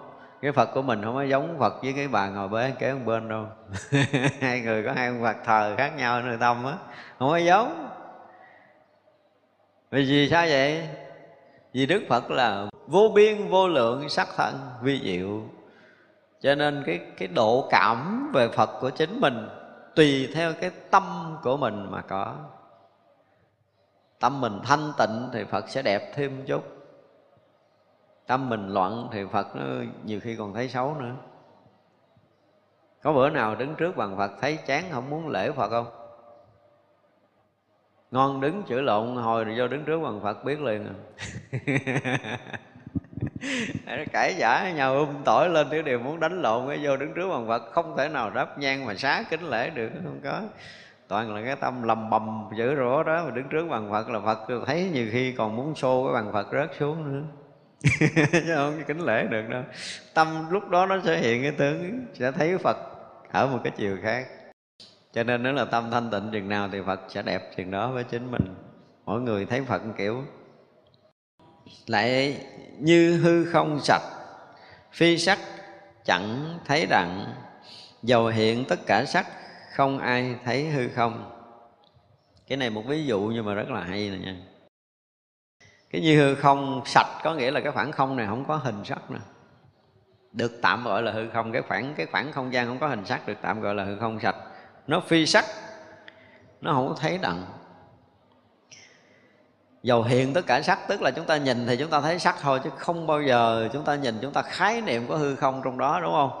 Bây giờ ví dụ mình nhìn thẳng lên cái mình thấy uh, tượng tổ mình thấy cái uh, cái tường mình thấy cái gì á trong cái khoảng từ mình cho tới cái tượng từ mình cho tới cái tường là chúng ta chưa bao giờ có khái niệm là cái khoảng đó là cái khoảng hư không cả. Thì mình nhìn thật hay là nhìn không thật? Nguyên một cái khoảng không gian mênh mông là hư không, nhưng mình chú ý tới cái bông đẹp. Đúng không? Nhiên cái bầu trời cao rộng, chúng ta để ý tới ai đó? Thế gian này bị bích hết rồi. Nó chỉ có người đó hiện ra với mình rồi. Cái kỳ vậy đó. Rõ ràng là chúng ta bị thấy gì? Thấy sai. Làm sao mà chúng ta mở mắt thấy hình sắc kia là từ cái đây tới hình sắc đó phải là cái khoảng hư không? Chúng ta đang thấy cái đấy cho nên đây là không ai thấy hư không, ngài nói một cách rất rõ ràng là mình cũng vậy. Mình quen kiểu thấy đó rồi. Từ mình cho tới một cái người đẹp đằng kia tới 10 thước lận. Đúng không? 10 mét rồi thì thì cái khoảng không gian này nó đẹp nó đẹp, nó mới hiện cái người kia đẹp. Chứ nếu mà khoảng không gian này mà đen thùi lùi thì cái người đứng kia làm sao? Không thể trắng được rồi. Do khoảng hư không này nó sạch, cho nên mới hiện hình sắc kia nhưng mà có ai nhận biết rằng cái khoảng hư không này sạch không? Khoảng hư không này đẹp mấy cái lộ cái đẹp kia ra chứ. Nếu khoảng hư không này mà có khói mù nó bay ra đi, thì cái hoa này màu gì? Không thể màu vàng được như mình ngắm. Cho nên mình đang ngắm một cái hình sắc đẹp, có nghĩa là hư không đang sạch đẹp thì chúng ta phải thấy được cái sự thật, cái khoảng đẹp của từ mình tới cái người đẹp mình đang ngắm chứ đừng có nói là cái người đẹp, cái đó che mất cái người không, mà luôn luôn là chúng ta bị gạt cái kiểu này. Cái sự thật là ngài dùng từ là lại như hư không sạch Nhớ một cái ví dụ rất là hay, hư không đang sạch, cho nên mới hiện tất cả những tình tướng sạch đẹp phía trước mắt chúng ta đang thấy. Vậy mà chúng ta lại thấy cái sắc đẹp, chúng ta không chịu thấy hư không chưa bao giờ mình gật đầu mà nói, ủa, hư không đẹp quá, cho nên mới hiện ra nàng tiên đẹp trước mặt mình. Đâu có đâu, đúng không? Mình thấy cái người kia đẹp mà cái khoảng của đây tới hư không, nguyên cái khoảng hư không bên mông, chưa bao giờ chúng ta nhận thấy. Và chúng ta đã đi, đã đứng, đã hít, đã thở, đã nói, đã cười, đã sinh hoạt trong cái hư không sạch đẹp này. Cho nên khi mà chúng ta mở mắt ra có ai không có nhiều khi mình cũng uh, siêng lắm mở mắt ra là dạ, và sao? Cúi đầu đảnh lễ chư phật.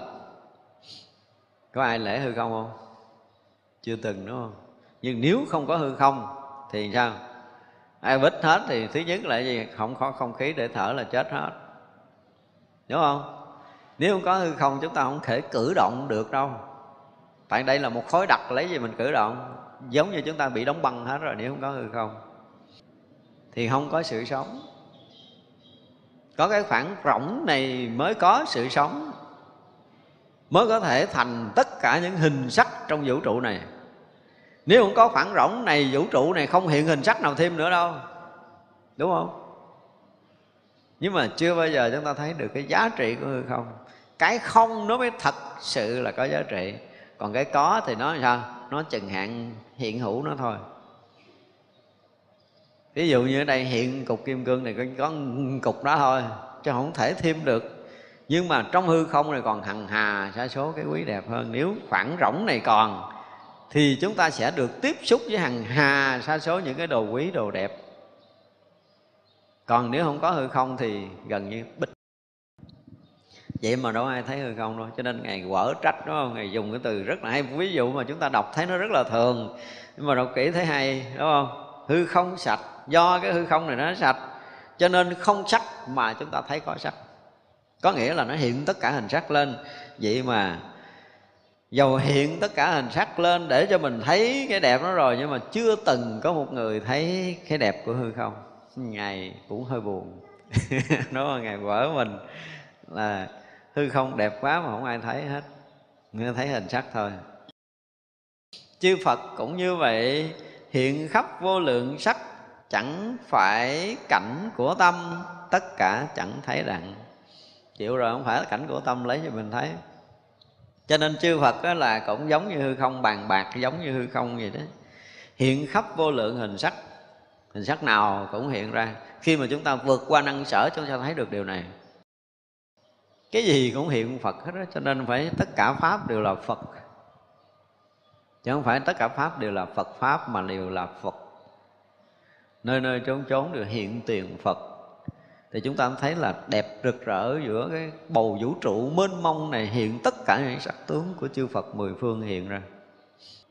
Không có cái cách nào để có thể diễn tả được một mãi tơ cái đẹp của Đức Phật đang hiện hữu đó còn những cái hiện tướng này như nãy mình nói rồi, mỗi người có một cái tưởng Đức Phật khác nhau. Cho nên là Đức Phật đó là đức phật của mình chứ không phải là đức phật chung được. Nên nhớ như vậy. Phật đó là phật của mình. Mình thương phật cỡ nào thì đức phật sẽ đẹp cỡ đó đúng không? Quý phật cỡ nào thì đức phật sẽ đẹp cỡ đó với mình thôi. Thì à, lâu lắm mới có được người đồng cảm. Là khi mình vẽ được đức phật mình ra khi mình tạc được đức phật mình ra mình à, thờ thì cũng có người cảm giác đẹp hay gì bị rung động trước cái hình ảnh mà mình đang thờ hay gì đó đại khái vậy là tức là có người đồng cảm thì cái sắc tướng Đức Phật cũng hiện nơi tâm của cái người này cũng đang quý, đang thương, đang mến Đức Phật giống giống như mình. Vậy thôi, chứ Phật không phải của chung. Không thể là chung được, tại hai tâm khác nhau là hai ông Phật trong tâm mình khác rồi. À. không phải ông Phật chung được đâu. Đừng nói ông Phật đó là chung của chúng ta, không có. Nhiều khi tạc cái hình Đức Phật đó rồi, mà đến lúc chúng ta tới trước đức phật chúng ta đốt nhang á. Nay mình thấy đức phật đẹp kiểu này cái mai mình thấy đức phật đẹp kiểu khác đúng không? Có bao giờ chúng ta nhìn đức phật đẹp có một kiểu hoài không? Không có tùy cái tâm trạng của mình từng ngày bữa nay mà ngồi thiền tâm an lạc thanh tịnh đi kinh hành cái tới trước phật chuẩn bị lại đức phật, nói sao đến nay đức phật đẹp rực rỡ hào quang. Cái ngồi thiền rồi nhớ tới cái chuyện phiền não rồi đi kinh hành ngang nói sao nay phật bị ai làm gì nó tối hù. Phật không còn đẹp. Không còn đẹp, tâm mình nó không có đẹp. Cho nên hiện tướng phật như vậy, cho nên là đức phật là luôn luôn hiện tất cả những sắc tướng vi diệu. Nhưng mà nó không phải là cảnh của tâm cho nên khi mà tâm chúng ta hiện phật, thì đó là gì? Phật giả, không phải phật thật.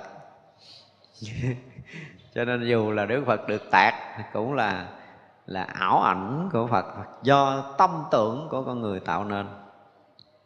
Cho nó chưa có từng ai đủ sức để vẽ một đức phật thật để cho thế gian lễ lại.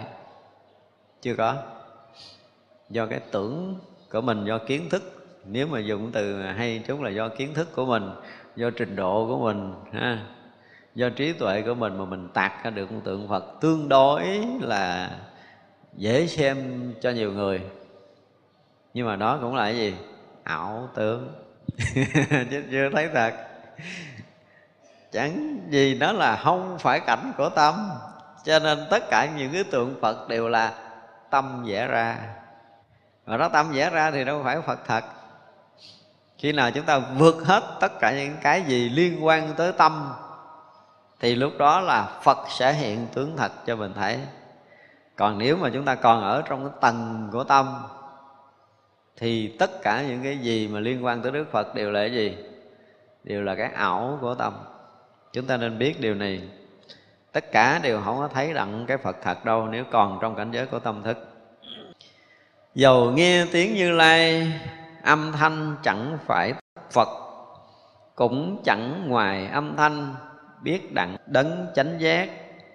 Bồ đề không lai khứ, lìa tất cả phân biệt. Thế nào ở trong đó tự nói là thấy đặng.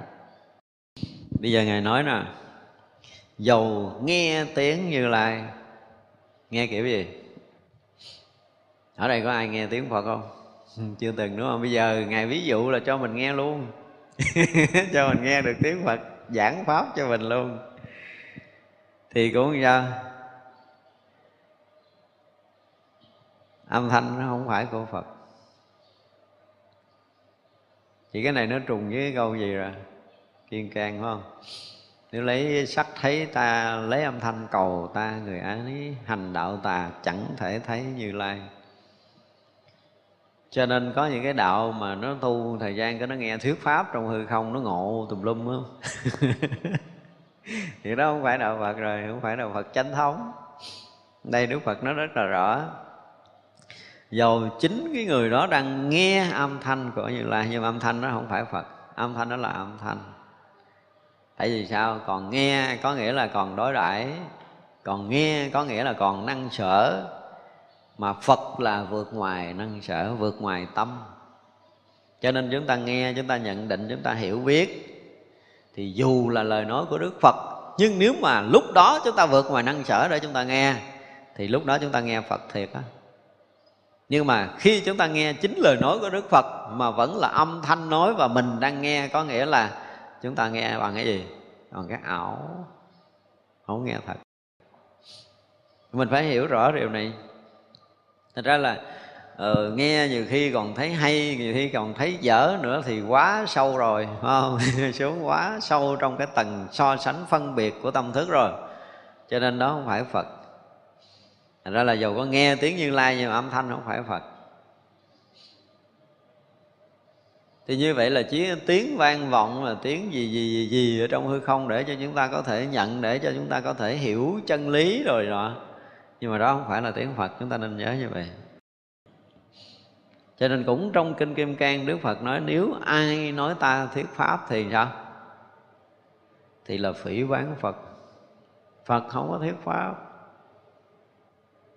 Cũng mà phật không thuyết pháp sao có ờ, tam tạng kinh điển à?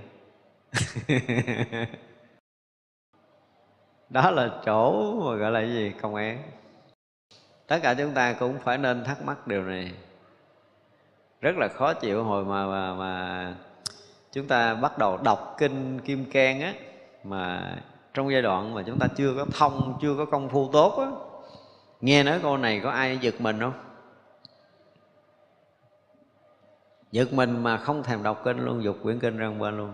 Phật nói khó nghe quá khó hiểu quá. Nói gì kỳ? Với bản kinh này là phật nói mà phật nói là nếu nói ta thuyết pháp thì là phỉ bán ta. Nói vậy mình chịu nói không? Không bao giờ chúng ta hiểu được. Hiểu là không cách nào hiểu được, đúng không? Rồi khi mà thấy được cái hình sắc của Đức Phật nó vượt ngoài cái tầng tâm á,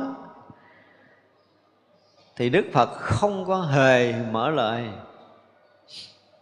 Còn chúng ta ở trong cái tầng của tâm thức á, Thì có nói và có nín, Có âm thanh và có người nghe. Và có âm thanh á thì không phải là Phật. Cho nên Phật đâu có thuyết pháp đâu ở đây đức phật nói rõ mà có âm thanh này không phải là phật. Dù cho ngươi nghe như lai nói, thì âm thanh đó không phải phật nói. Đó là tiếng vọng của âm thanh thôi, chứ không phải là phật. Muốn nghe phật thật thì phải vượt ngoài so sánh phân biệt. Thì lúc đó chúng ta mới nghe phật đang thuyết, đã thuyết và mãi mãi thuyết, chưa từng dừng một cái pháp hội nào cả. Thì lúc đó chúng ta mới được, gọi là, nghe được cái pháp hội thật của đức phật. Ngài nói tiếp là, biết đặng đấng chánh giác thì bồ đề không có lai khứ, lìa tất cả phân biệt. Thế nào ở trong đó tự nói là thấy đặng. Bắt đầu giải thích cái trên. Nếu mà chúng ta thật thấy, thật biết đấng chánh giác, tức là thật thấy, thật biết đức phật rồi á. Chứ chỗ giác ngộ, tức là bồ đề là chỗ giác ngộ đó là không có quá khứ, không có vị lai. Cũng có hiện tại luôn. Cũng không có thời gian và không gian, cho nên cũng không có đối tượng. Không có người nói và người nghe nói. Đó là cái cảnh giới thật. Nếu chúng ta thực sự đạt tới cảnh giới sâu, vượt thoát thời gian và không gian thì sao? Hiện tiền đó là lìa phân biệt. Hiện tiền là tôi tôi chua vô chứ còn lìa tất cả phân biệt. Đấy, cái hiện tiền này hiện tiền cái hiện hữu cái hiện thực là nó không có cái phân biệt. Cái hiện thực đang hiện hữu ở đây không có phân biệt không có quá khứ không có vị lai không có hiện tại không có bóng dáng của không gian và thời gian.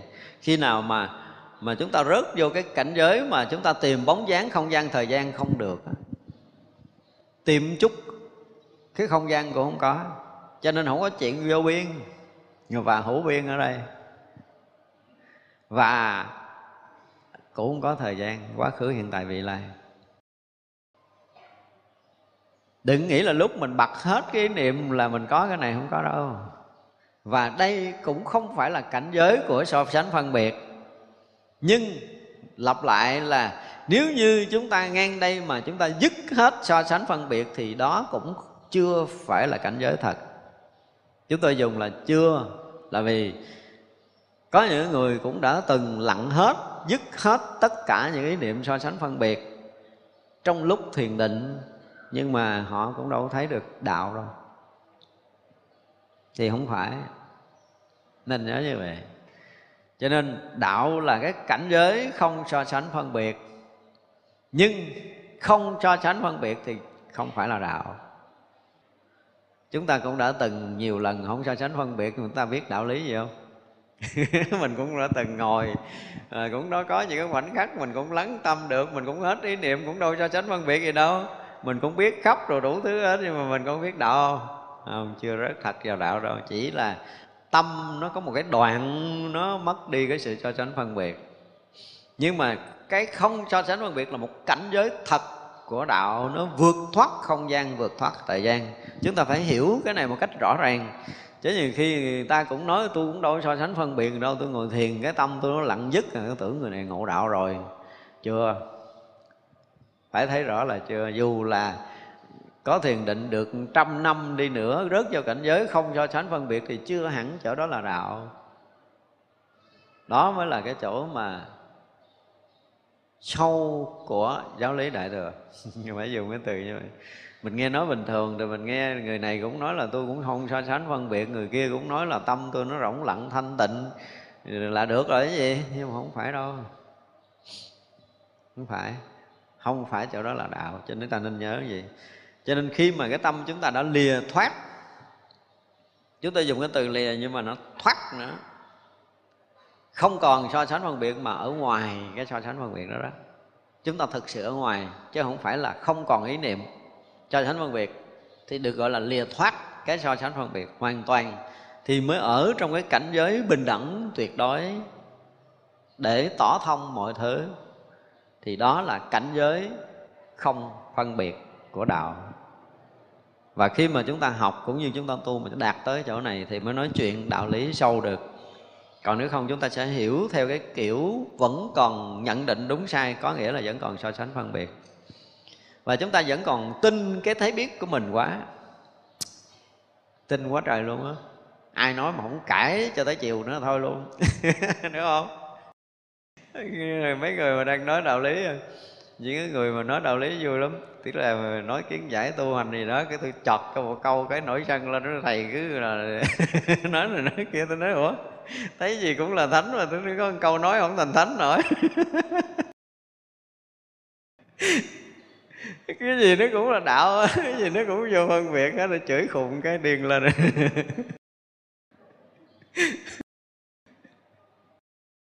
Ấy vậy nói là mình mà thực sự rớt vào cảnh giới vô phân biệt rồi thì người ta có nói gì cũng đâu có phân biệt đâu. Nhưng mình thực sự là chưa. Cho nên mình mới có đè nén để mình không phân biệt cái gì đó thôi, chứ còn mình vẫn phân biệt cái khác. Đúng không? Mình không phân biệt cái này nhưng mà vẫn còn phân biệt cái kia. Thật ra là mình phải chọn lựa, mình phải tính toán đủ thứ hết. Tôi nói rồi, đơn giản là muốn gặp một người thôi khi mà chúng ta muốn gặp người khác, có bao giờ là mình để cái tâm mình rỗng để đi không? Ít có lắm, gặp người đó là người à, người như thế nào mà người như vậy thì mình phải chuẩn bị cái gì để cho nó tương ứng rồi nọ đủ thứ hết đó hoặc là bây giờ mình là cái người tu, muốn gặp người đó là mình phải chuẩn bị cho tâm mình nó thanh tịnh rồi chuẩn bị thanh tịnh để mình đi gặp. Nó đủ hết trong đó, có nghĩa là chúng ta còn nặng nề lắm nó không có nhẹ nhàng thanh thoát được với chính mình mà mình nói chuyện đạo lý là còn xa. Đó là một cái sự thật, cho nên là khi mà cái tâm mà phân biệt của chúng ta, chúng tôi phải dùng cái từ là không có lìa không mà lìa và thoát nữa. Lìa cái phân biệt mà còn thoát ra ngoài nó nữa, chứ còn lìa không là chưa đủ. Đừng nói là không phân biệt thì còn nặng rồi, mà lìa khỏi cái phân biệt đó là thoát ra ngoài, ở ngoài chúng ta kiếm miếng phân biệt nơi tâm không có. Cho nên bất kỳ lúc nào chúng ta đối duyên xúc cảnh đều không có rớt vào hai bên. Còn nếu mà còn có đối tượng là thấy xong mình rồi. Người đối tượng này là tốt, là xấu, là là cao, là thấp, là cái gì gì đó là kể như mình càng lúng sâu hơn nữa. Không phải là công phu tốt. Cho nên đôi lúc người ta đâu có cần hỏi đạo gì đâu ta chỉ cần à, nói một câu gì đó cho mình hoặc là hỏi một câu rất là đơn giản và mình nói là lộ mình là liền. Không có thoát được. Đạo lý mà sống thường hằng trong đó thì khác còn cái người mà hiểu theo cái kiểu kiến thức là hoàn toàn bấp bên à, một cái sự đè nén dần ép gì đó để cho nó hoa qua qua chuyện thôi chứ còn thật của cái không so sánh phân biệt là khó lắm hay dùng cái từ là cái chỗ giác đó, đó là nó không có khứ lai. Không không quá khứ không thời gian không không gian. Chỗ đó nó lìa thoát tất cả những so sánh phân biệt. Cho nên không có ai ở trong đó mà nói thấy hoặc là không thấy. Hay vô cùng. Một câu nói vừa dạy mình mà nếu như ai trình kiến giải được như vậy là coi như ăn tiền đó cỡ như vậy tôi sẽ sẽ trình nguyện cất một cái chùa cho làm trụ trì. Không đi cúng luôn cái chùa Long Hương này, khỏi mấy con cất. Tức là làm sao mà đạt tới một cái cảnh giới mà hoàn toàn không không gian, không thời gian, ở ngoài cái so sánh phân biệt và mất hoàn toàn, không có mình ở đó. Cho nên ai ở trong đó mà nói đặng hay không đặng? Đặt tới cảnh giới vô ngã như từ đầu à, những cái câu mà kết thúc để nói lên cái câu đầu tiên ngày khai màu. Và đây là đoạn để ngày kết lại để thể hiện một cái người mà thấy được đức phật đến mức độ tận cùng. Khen đức phật trong tất cả các bài khen từ trước giờ trong cái phẩm giả ma cung kệ tán này là khen đức phật. Nhưng mà đây là một trong những cao thủ khen so với mấy cái cái lời khen trước. Phải nói một câu tuyệt vời như vậy là tại vì thấy đức phật đó hiện khắp pháp giới mười phương này với tất cả những cái diệu tướng. Chứ không phải là đức phật hiện trong dạ ma cung nữa. Thấy hình bóng đức phật hiện trong dạ ma cung thì mấy vị bồ tát mới cao tụng. Nhưng mà không tới đâu hết á. Đây mới là lão tổ khen. Này không? Rõ ràng là diệu sắc thân của chư phật hiện khắp mười phương cõi nước. Dù cho trải qua trăm ngàn muôn ức kiếp muốn diễn tả được cái sắc thân vi diệu của đức phật cũng không nói được ít phần. Đó mới là cái câu thật khen cái diệu sắc thân của đức phật. Và tới chỗ này mới thấy được cái chỗ tận cùng là muốn thấy được cái diệu sắc thân đức phật phải đạt tới cảnh giới giác ngộ. Cảnh giới đó hoàn toàn không có bóng dáng của thời gian và không bóng dáng của không gian, tức là lìa khứ lai. Rồi sao nữa? Lìa thoát tất cả những sự so sánh phân biệt. Và ở trong cảnh giới đó là không có người để có thể nhận định đúng sai hay dở đạo lý nữa, thì đó mới là thật thấy thật biết còn có người nhận đạo thì giống gì? In tù như mười mê cũ. Đây là ai nói? Đệ tử của ngài lục tổ và ngài năng. Sau khi ngộ đạo, thì ngài trình bày kệ và có hai câu cuối là, nếu còn đạo để thấy thì sao? In tùn như người mê cũ.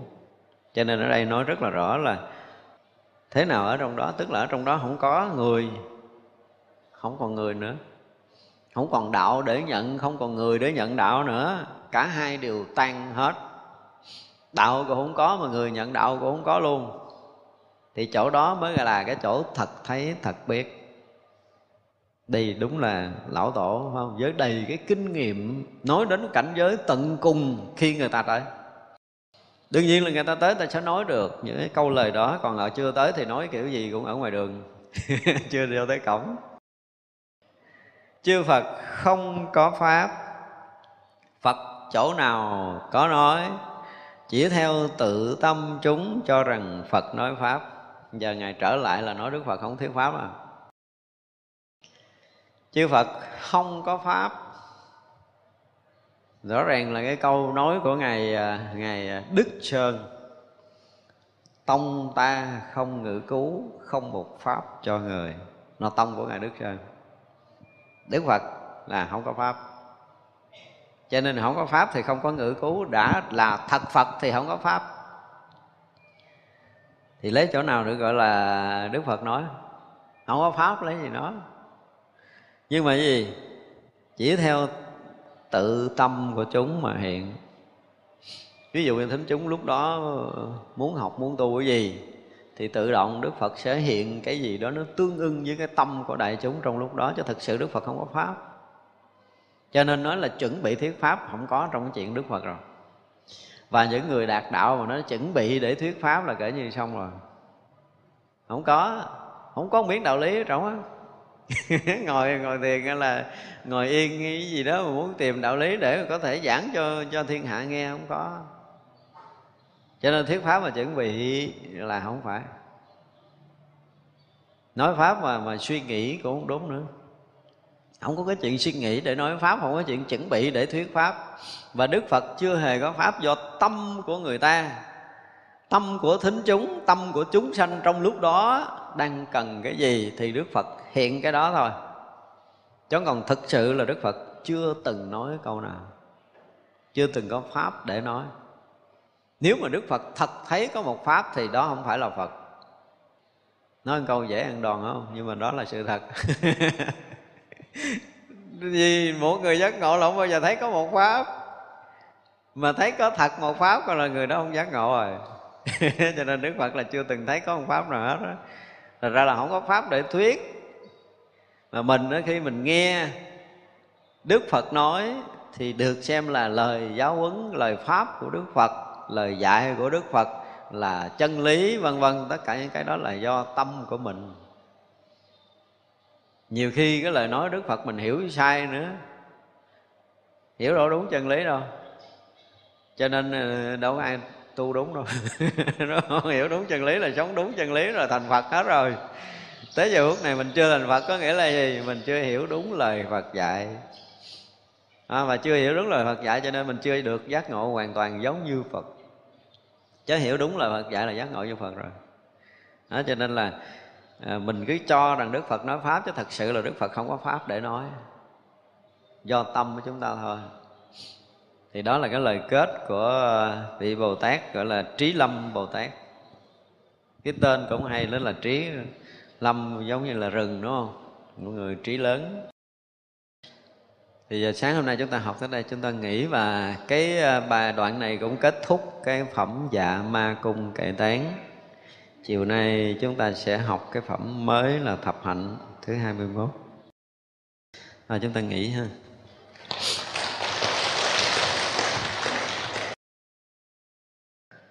Chúng à, sanh à,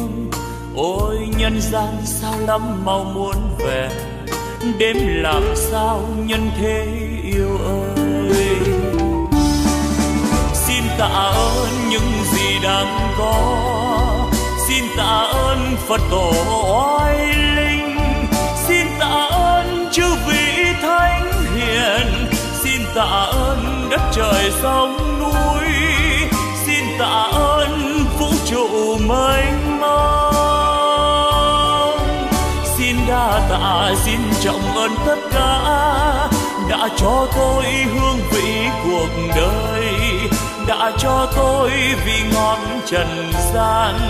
Đã cho tôi niềm đau nhân thế. Đã cho tôi trí huệ tuyệt vời. Để bây giờ đạo đời tỏ ràng ánh đạo vang tỏa khắp nhân gian. Ôi cực lạc, ôi niết bàn miên việt với muôn ngàn hoa rộ nở. Âm nhạc reo vui khắp chốn trần gian. Nếu ai biết ta bà vui đến thế, đạo diệu màu tỏ ràng nghìn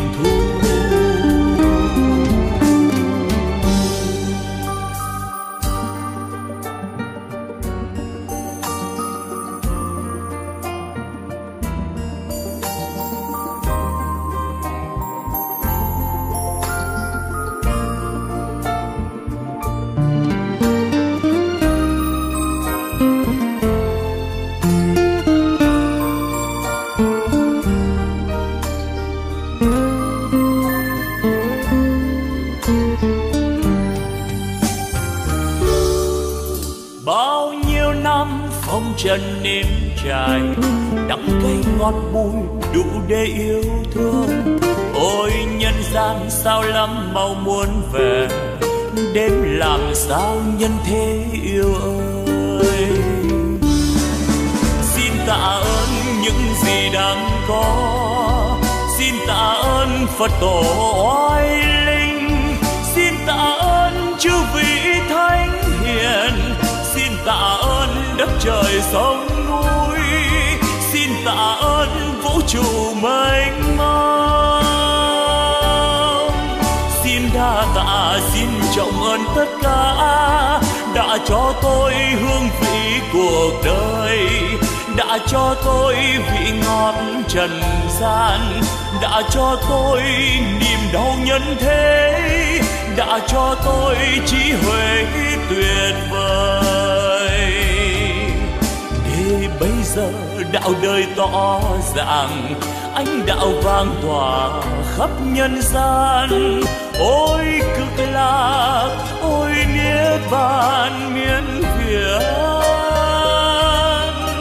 ôi, thế giới muôn ngàn hoa rộ nở, âm nhạc reo vui khắp chốn trần gian. Nếu ai biết ta bà vui đến thế, đạo diệu màu tỏ ràng nghìn thu. Nếu ai biết ta bà vui đến thế 有笑貌。